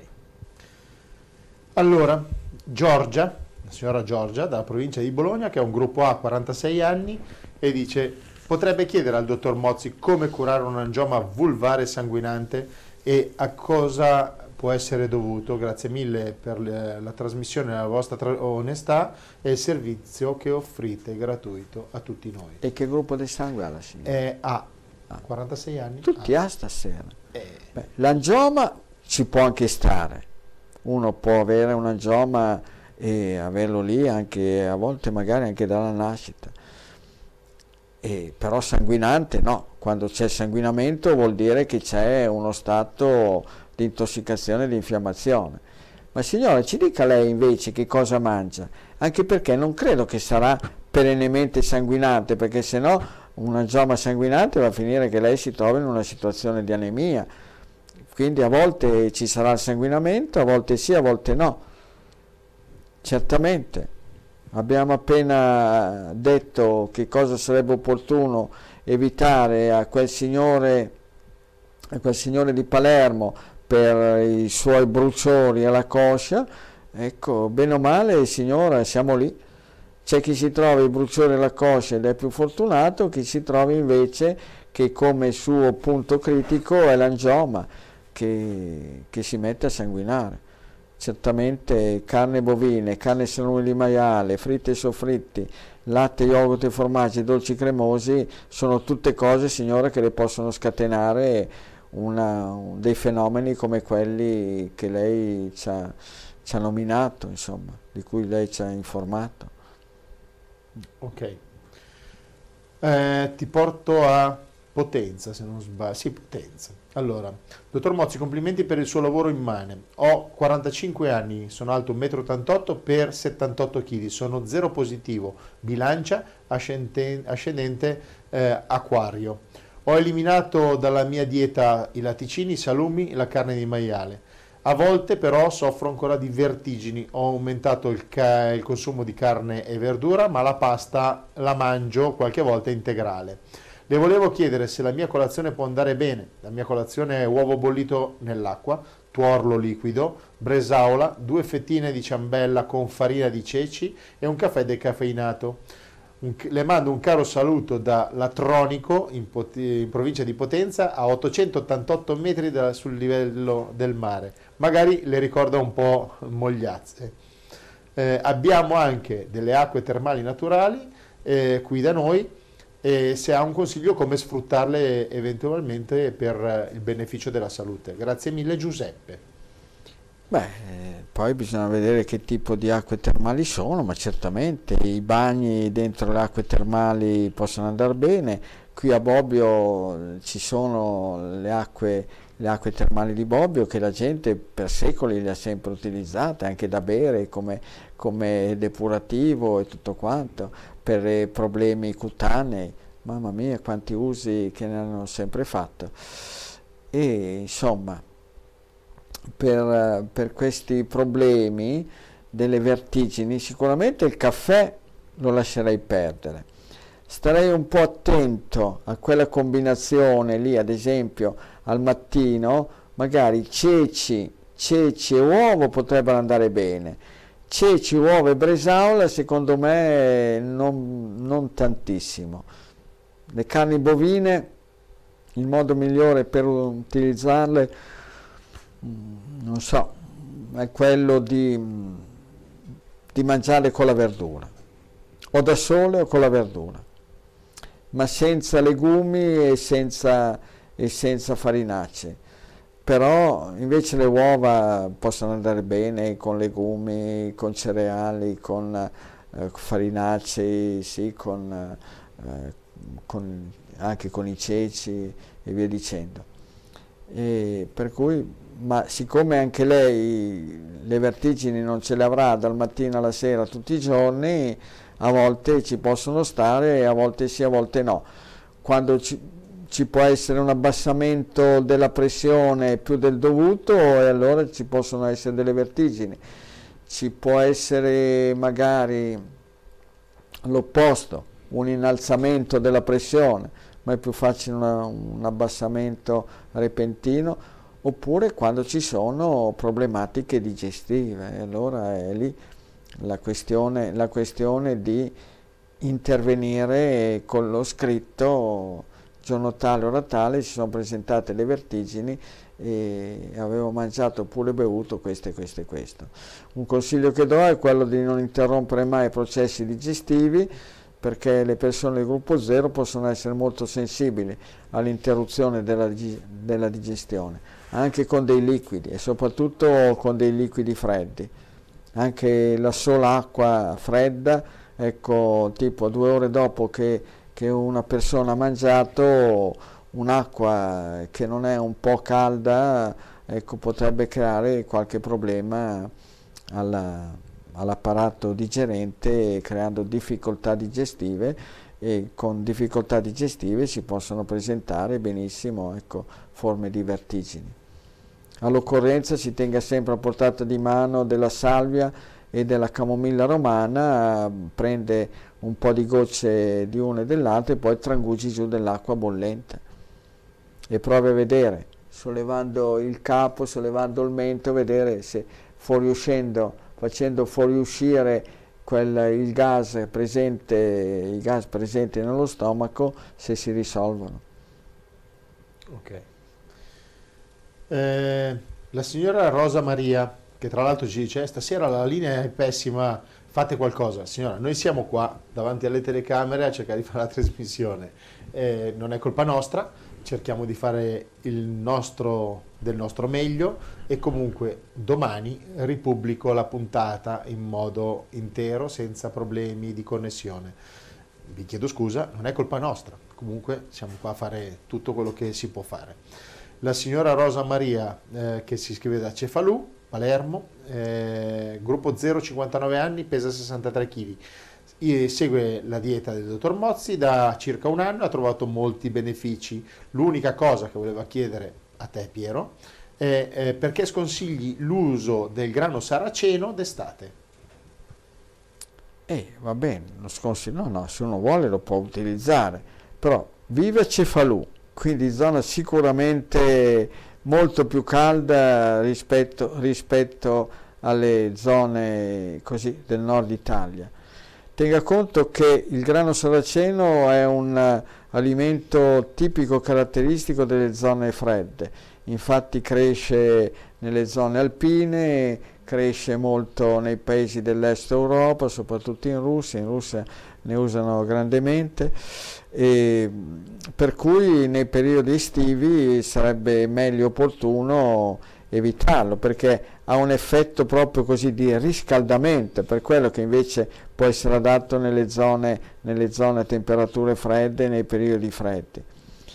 Ma poi lo può vedere, però c'è da stare attenti tra l'altro anche al fatto del grano saraceno che può tendere ad alzare, a far alzare la pressione, quindi a creare problemi, a creare problemi tiroidei, a creare problemi di colesterolo, quindi tutto sommato, poi, poi signora, se qualche volta d'estate mangerà, mangerà il grano saraceno non cascherà il mondo, però credo che se ne accorga, ma anche il suo istinto, se tira fuori bene e se lascia correre il suo istinto vedrà che non, non lo porta non la porta il suo istinto verso il grano saraceno nel periodo estivo, nel periodo del grande caldo.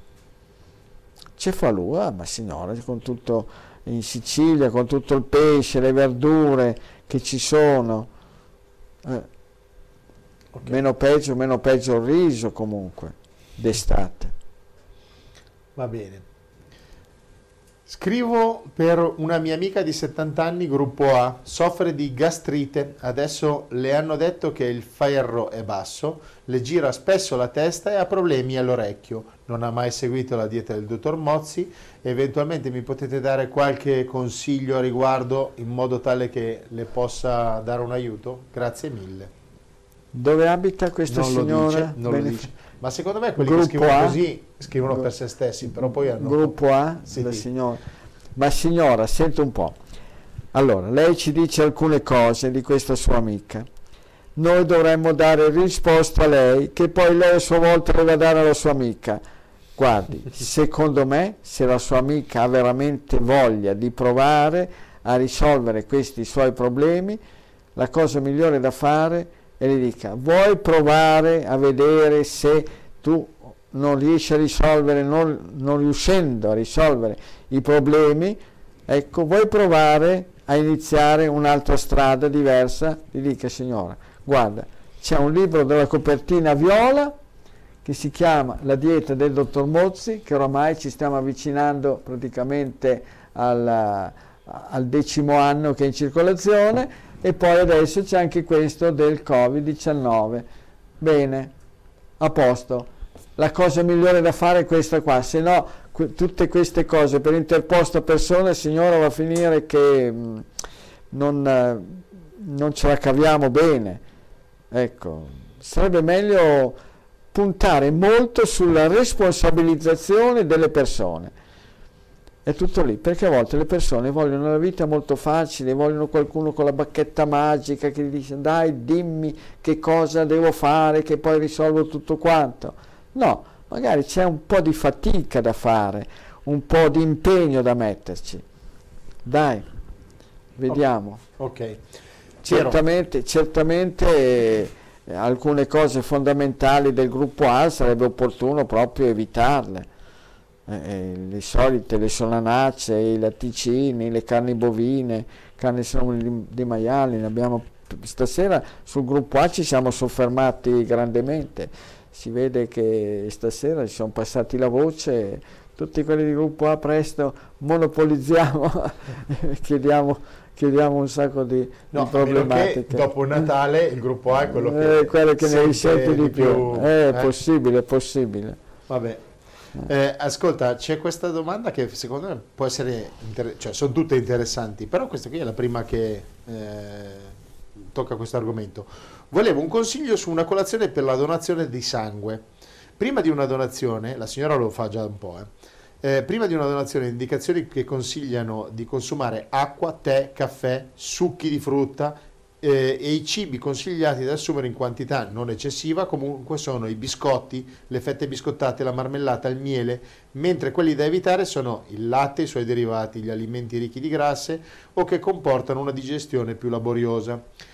Eh, a questo punto io volevo chiedere quale può essere una colazione idonea da fare prima di donare il sangue, secondo voi?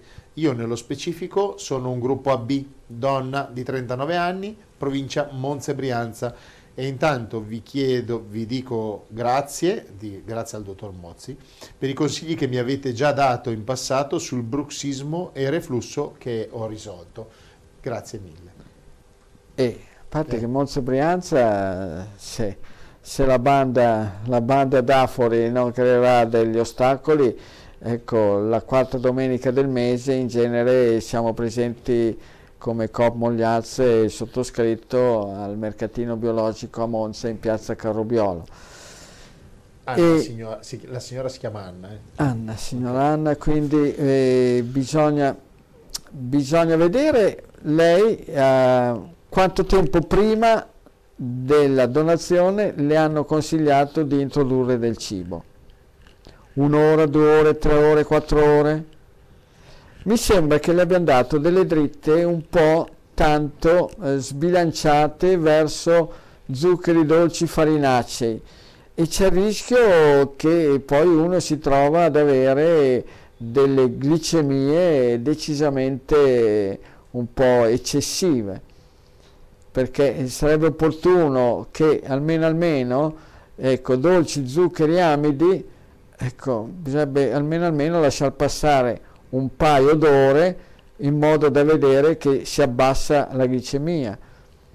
Comunque, signora, è, certamente eviti gli alimenti non adatti al suo gruppo del sangue come eh, praticamente lei aveva già provato e ha sperimentato risolvendo un poco di problemi, tra cui anche quelli dell'apparato digerente.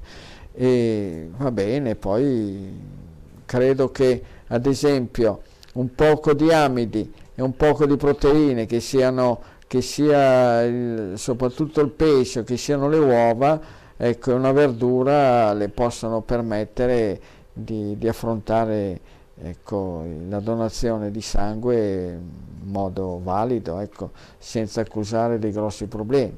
Ma più che magari il prima, secondo me è importante il dopo. Ecco, che cosa, che cosa introdurre dopo aver fatto la donazione di sangue. Comunque vediamo, sperimenti signora, tanto non è che il sangue lo si, eh, sì, la donazione di sangue avvenga, avvenga in modo diciamo così frequente, frequentissima, ne farà 2, 3, 4 all'anno al massimo, quindi vediamo, proviamo, poi mi viene a trovare a Monza, mi racconta tutto. Ok.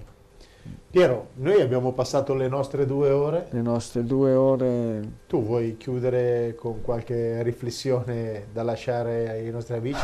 le riflessioni, sì. Se le no. riflessioni, vedete, guardate che cosa sta succedendo. Guardate che cosa questa banda qua, Dafori e, e mica Dafori, sta scatenando. E nel contempo viene data una di quelle strigliate alle tasche degli italiani da far paura. Guardate che cosa sta succedendo in Kazakistan. Hanno aumentato, hanno aumentato di 20 centesimi di dollaro il prezzo del gas, del combustibile, che tra l'altro il Kazakistan è uno dei più grandi produttori al mondo, e si sono ribellati.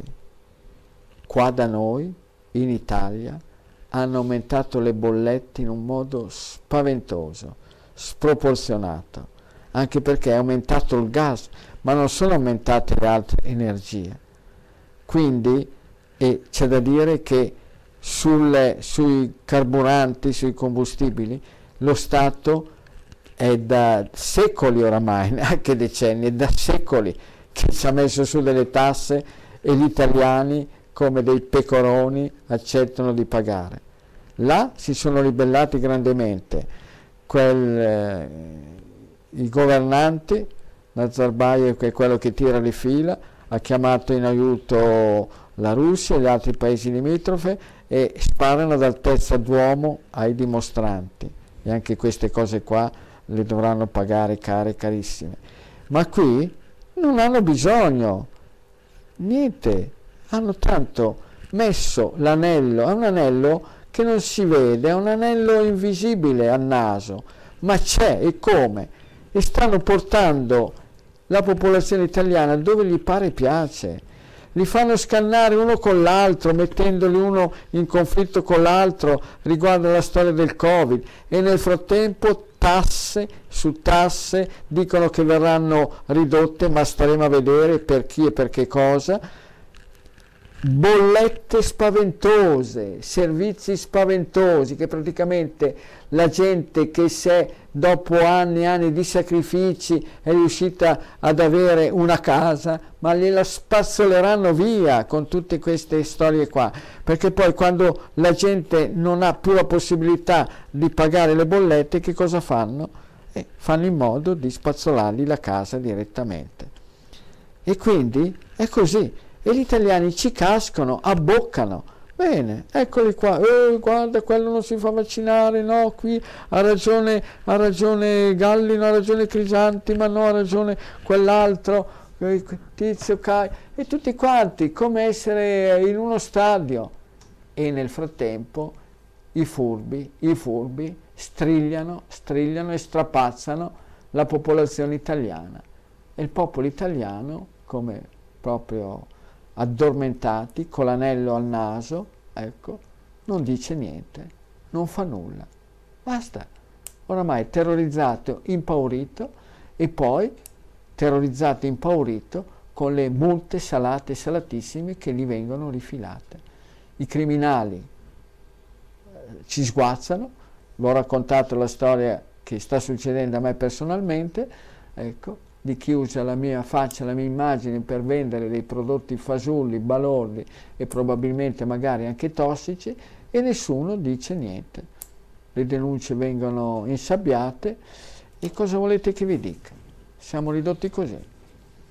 Io, se non viene ritirato questo ultimo decreto, a parte che poi deve essere convertito in legge, perché se non vengono convertiti in legge poi decadono e poi voglio vedere se un decreto decade e nel frattempo vi hanno rifilato, vi hanno rifilato delle, delle multe salate e salatissime. Sarebbe da andare a prendere qualcuno per il cravattino e dirgli oh che cosa hai combinato e poi protestare. Uno ha messo i soldi dei suoi risparmi in banca e adesso ti dicono tu non puoi mettere più piedi in banca. Ma diamo i numeri. Ma siamo folli, fuori di testa completamente fuori di testa.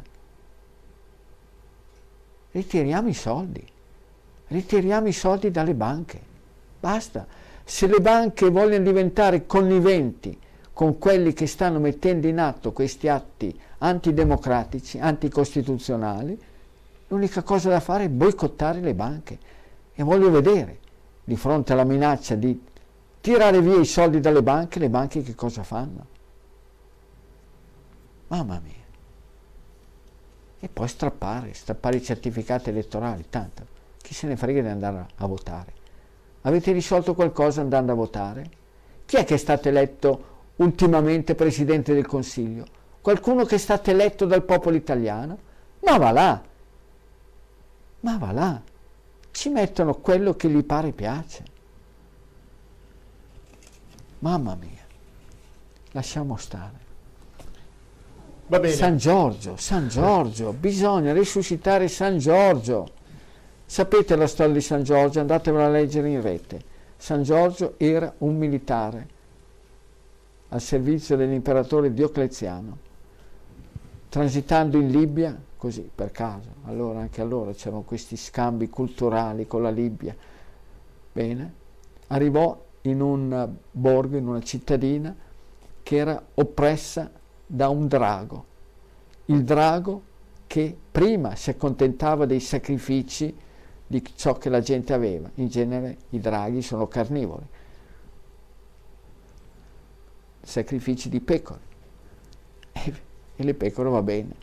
Lì, popoli pastori ci sono sempre stati, popolo di pastori. A proposito, la, il signore della della Basilicata della Lucania, ecco, gruppo zero, popolo di Lucani, popolo di pastori da mangiare l'agnello, ecco, buono e ottimo, era il gruppo zero, no? Se non sbaglio. Sì. E poi a un certo punto il drago non si accontentò più delle pecore, voleva sacrifici umani. Sacrifici umani voleva, non ci siamo tanto distanti. E lì eh, San Giorgio, quello che poi è diventato San Giorgio, ecco, volle, volle aiutare questa popolazione e si armò della sua lancia, del suo destriero, del suo cavallo e trafisse, trafisse il drago e liberò, e liberò quella cittadina dall'oppressione del drago. Bene, quindi evviva, evviva San Giorgio, che tra l'altro ho saputo che la cittadina qua, il, comune limitrofo, uno dei comuni qua vicino a Bobbio, Varzi, che è già in Lombardia, provincia di Pavia, ha come patrono San Giorgio. Quindi strappare i certificati elettorali, segno di protesta. E la libertà è un qualcosa di, di troppo importante. La democrazia, il popolo italiano se l'è conquistata, sudata, grazie all'aiuto degli alleati, ecco, ma con il sacrificio, la lotta di tante tante persone che ci hanno rimesso la vita. E lo dico alla gente di sinistra, voi che vi ho detto che cantate Bella Ciao anche a sproposito, voi che anche se non c'è più praticamente quasi più nessun superstite dei partigiani, continuate magari a voler fare, a giocare, a fare il partigiano, e adesso è il momento di fare il partigiano, perché qui è in atto proprio un attacco, un'aggressione alla democrazia italiana. Gente di sinistra, se aprissero un occhio i veri partigiani, non quelli che si atteggiano a fare il partigiano e che invece sono quelli che il loro color rosso è diventato oramai talmente scuro che è quasi simile al nero, bene, si aprissero un occhio loro, si aprissero un occhio gente, i sindacalisti dell'epoca, delle grandi lotte, di Vittorio, ma vi darebbero la corsa. Dovreste scappare. Dovreste scappare. Quello che state facendo è vergognoso e ve lo dice uno che è nato mancino, ricordatevelo. Ma adesso la libertà sta da tutt'altra parte. E guardate che a volte il termine sinistro può essere anche sinonimo di bieco, di torvo, minaccioso, ostile, avverso, sfavorevole, tutti sinonimi. Quindi, ricordate, e per quanto riguarda i draghi, avevamo due anni fa, no? Sì. Avevamo messo giù un pezzetto di un bel filmetto stupendo che ha fatto Guardalo anche qua, lì la storia. Qua, eh. ecco. Però non so Di se che- si riesce a sentire qua in studio. Oltre Da che casa, da casa dovrebbero sentirlo. oltre che San Giorgio, oltre che San Giorgio, c'era anche qualcos'altro che faceva fare brutta fine. Su, su, su, via, ma, ma, mago, niente draghi. Ho La detto spada nella niente roccia. draghi viola? L'ho E il detto! grande mago Merlino che sconfisse il drago di mago Madonna con un giorno. Pensavo un po' che cosa, che cosa sia Ho mago vinto, Merlino ho vinto! per sconfiggere Quell'orribile il vecchia strega! Le, le caverò gli occhi! No, no, no, ragazzo, no. Più È sparito! Scomparso. Madama, non sono sparito, sono soltanto molto piccolo. Sono un germe di una malattia molto rara. Il mio germe nome è rara. Malachicalopterosis e tu mi hai preso, mago. Che cosa? Prima ti coprirai di macchie rosse. Seguite da vampe di calore e da brividi veramente incredibile. Poi da violetti Re,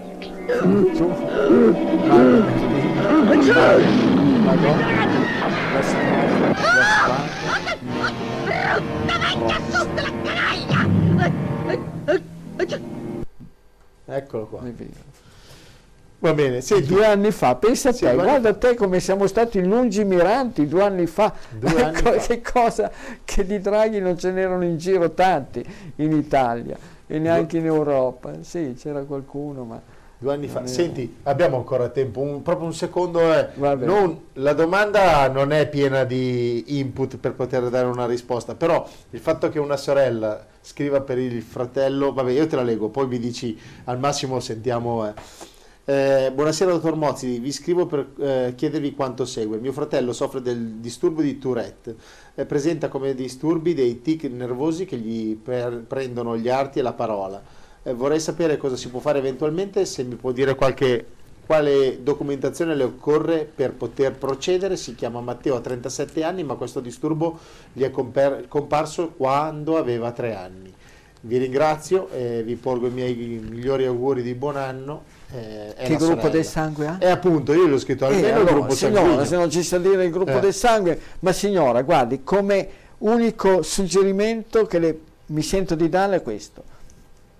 Dica a suo fratello di guardare, di osservare se al mattino, appena alzato, a digiuno, ci sono questi tic nervosi oppure no. E poi che si faccia fare il gruppo del sangue. Ok. Se ci segue, poi- magari ci sì. manda tutto martedì quando siamo in diretta in radio. Vediamo, eh? sì. No. Eh sì sì, vediamo, vediamo, però poi ci vuole che, che l'interessato sia No, interessato capito. veramente. Ma se magari ci dà qualcosa in più- Sì, ma lo so, ma magari è interessata, è interessata la sorella, il fratello magari non le frega niente, eh, gli piace tenersi No, no, questi... guarda, lei ha scritto Eh? prima Eh. che non si perde nessuna puntata con Ah. noi, quindi alla fine della fiera lei ci tiene. Ma lei ci tiene, ma lo- è il fratello che non so, è lui, è il fratello che ha i problemi. Ma Eh. magari il fratello non c'ha neanche l'idea di dire seguiamo quei due pazzi da mogliarsi Eh, ma appunto, ma lei la prima cosa da fare è dire, ma vatti a scaricare un po' di cose, Va fatti bene. il gruppo del sangue, vattene a scaricare e vedi. Va bene, va bene, va bene, perfetto. E poi niente, poi sai, i romani eh, dicevano nomen omen, Sì. ossia che nel nome e nel cognome delle persone ci sta come un, eh, un certo indirizzo, tendenza, no? E Sì, via sì. dicendo. Per cui qua in Italia guardiamo, guardiamo adesso ai vertici che razza di omen, nomen abbiamo. Ok. Secondo me, secondo me proprio sono, sono perfetti, stupendi per poter giudicare quello che sta succedendo. Nel nome, nel nome c'è scritto e sancito tante cose. Forza! Perfetto. Evviva Allora, l'Italia, evviva la Costituzione! Signor Presidente Mattarella, sta finendo il suo mandato. Vedremo poi, perché le cose fino a che non, eh, non c'è su una pietra non si può assolutamente dire nulla. Ma sta finendo il suo mandato. Si rende conto di che cosa sta succedendo in Italia? Lei, quale mai suo predecessore ha permesso una cosa del genere riguardo a quella che viene considerata la Costituzione più bella del mondo. È incredibile. Non so che cosa faranno negli altri popoli, negli altri paesi, nelle altre nazioni. Noi che abbiamo la più bella, sta succedendo, stanno succedendo questi fatti incredibili. Nelle altre che cosa faranno? Ci saranno le strade piene di gente impiccata, piene di camera a gas, piene di che cosa ci sarà? L'Italia è una repubblica fondata sul lavoro. Se c'è il Green Pass, se c'è il vaccino. Devono cambiare, l'Italia è una repubblica fondata su un vaccino e su un Green Pass. Basta, la storia è questa. Modificate, fate, fate subito. La modifica della Costituzione, viene poi con tanto. C'è una tale maggioranza che se vogliono fanno e disfano tutto quanto. C'è un solo partito praticamente di minoranza. Tutto il resto sono in maggioranza. Eh sì, incredibile. Eh sì. Va bene, ricordiamo gli appuntamenti da Mogliazze fra due settimane, quindi oggi è il 7, quindi 21, giusto? E poi, giusto? Eh, giusto, E giusto. sei tu il capo, eh, non è che...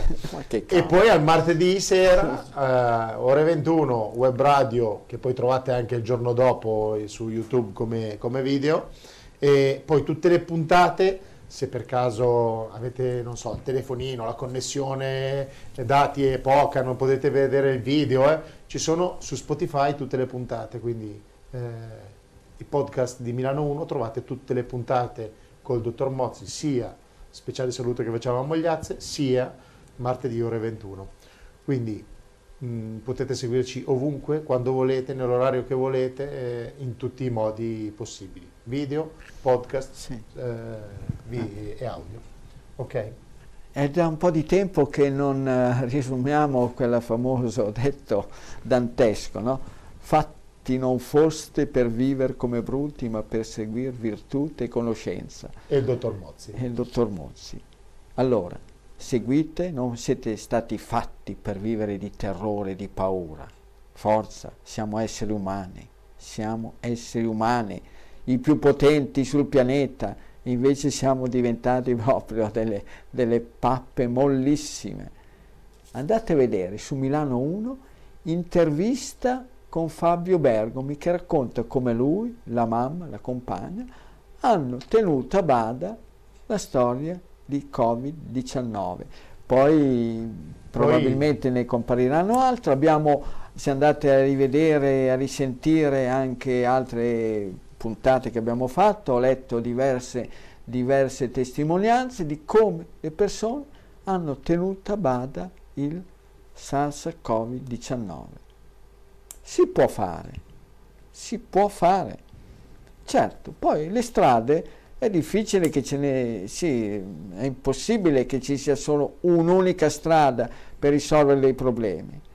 Magari le strade possono essere diverse e magari chissà anche dei sentieri impervi possono portare a delle risoluzioni incredibili, a dei risultati incredibili. E invece quelli che sembrano autostrade poi magari non ci si accorge che sono, che sono ti portano in un punto dove tutto crolla, tutto è crollato. Bene, tante cose belle a tutti quanti. Grazie ancora a tutti quanti, a tutti quelli che ci hanno seguito. Scusate se la linea non era fantastica stasera, vi ricordo da domani ricarico la puntata, quindi problemi non ce ne sono. Grazie a tutti, ci vediamo alla prossima e ci sentiamo martedì in eh, radio. Grazie.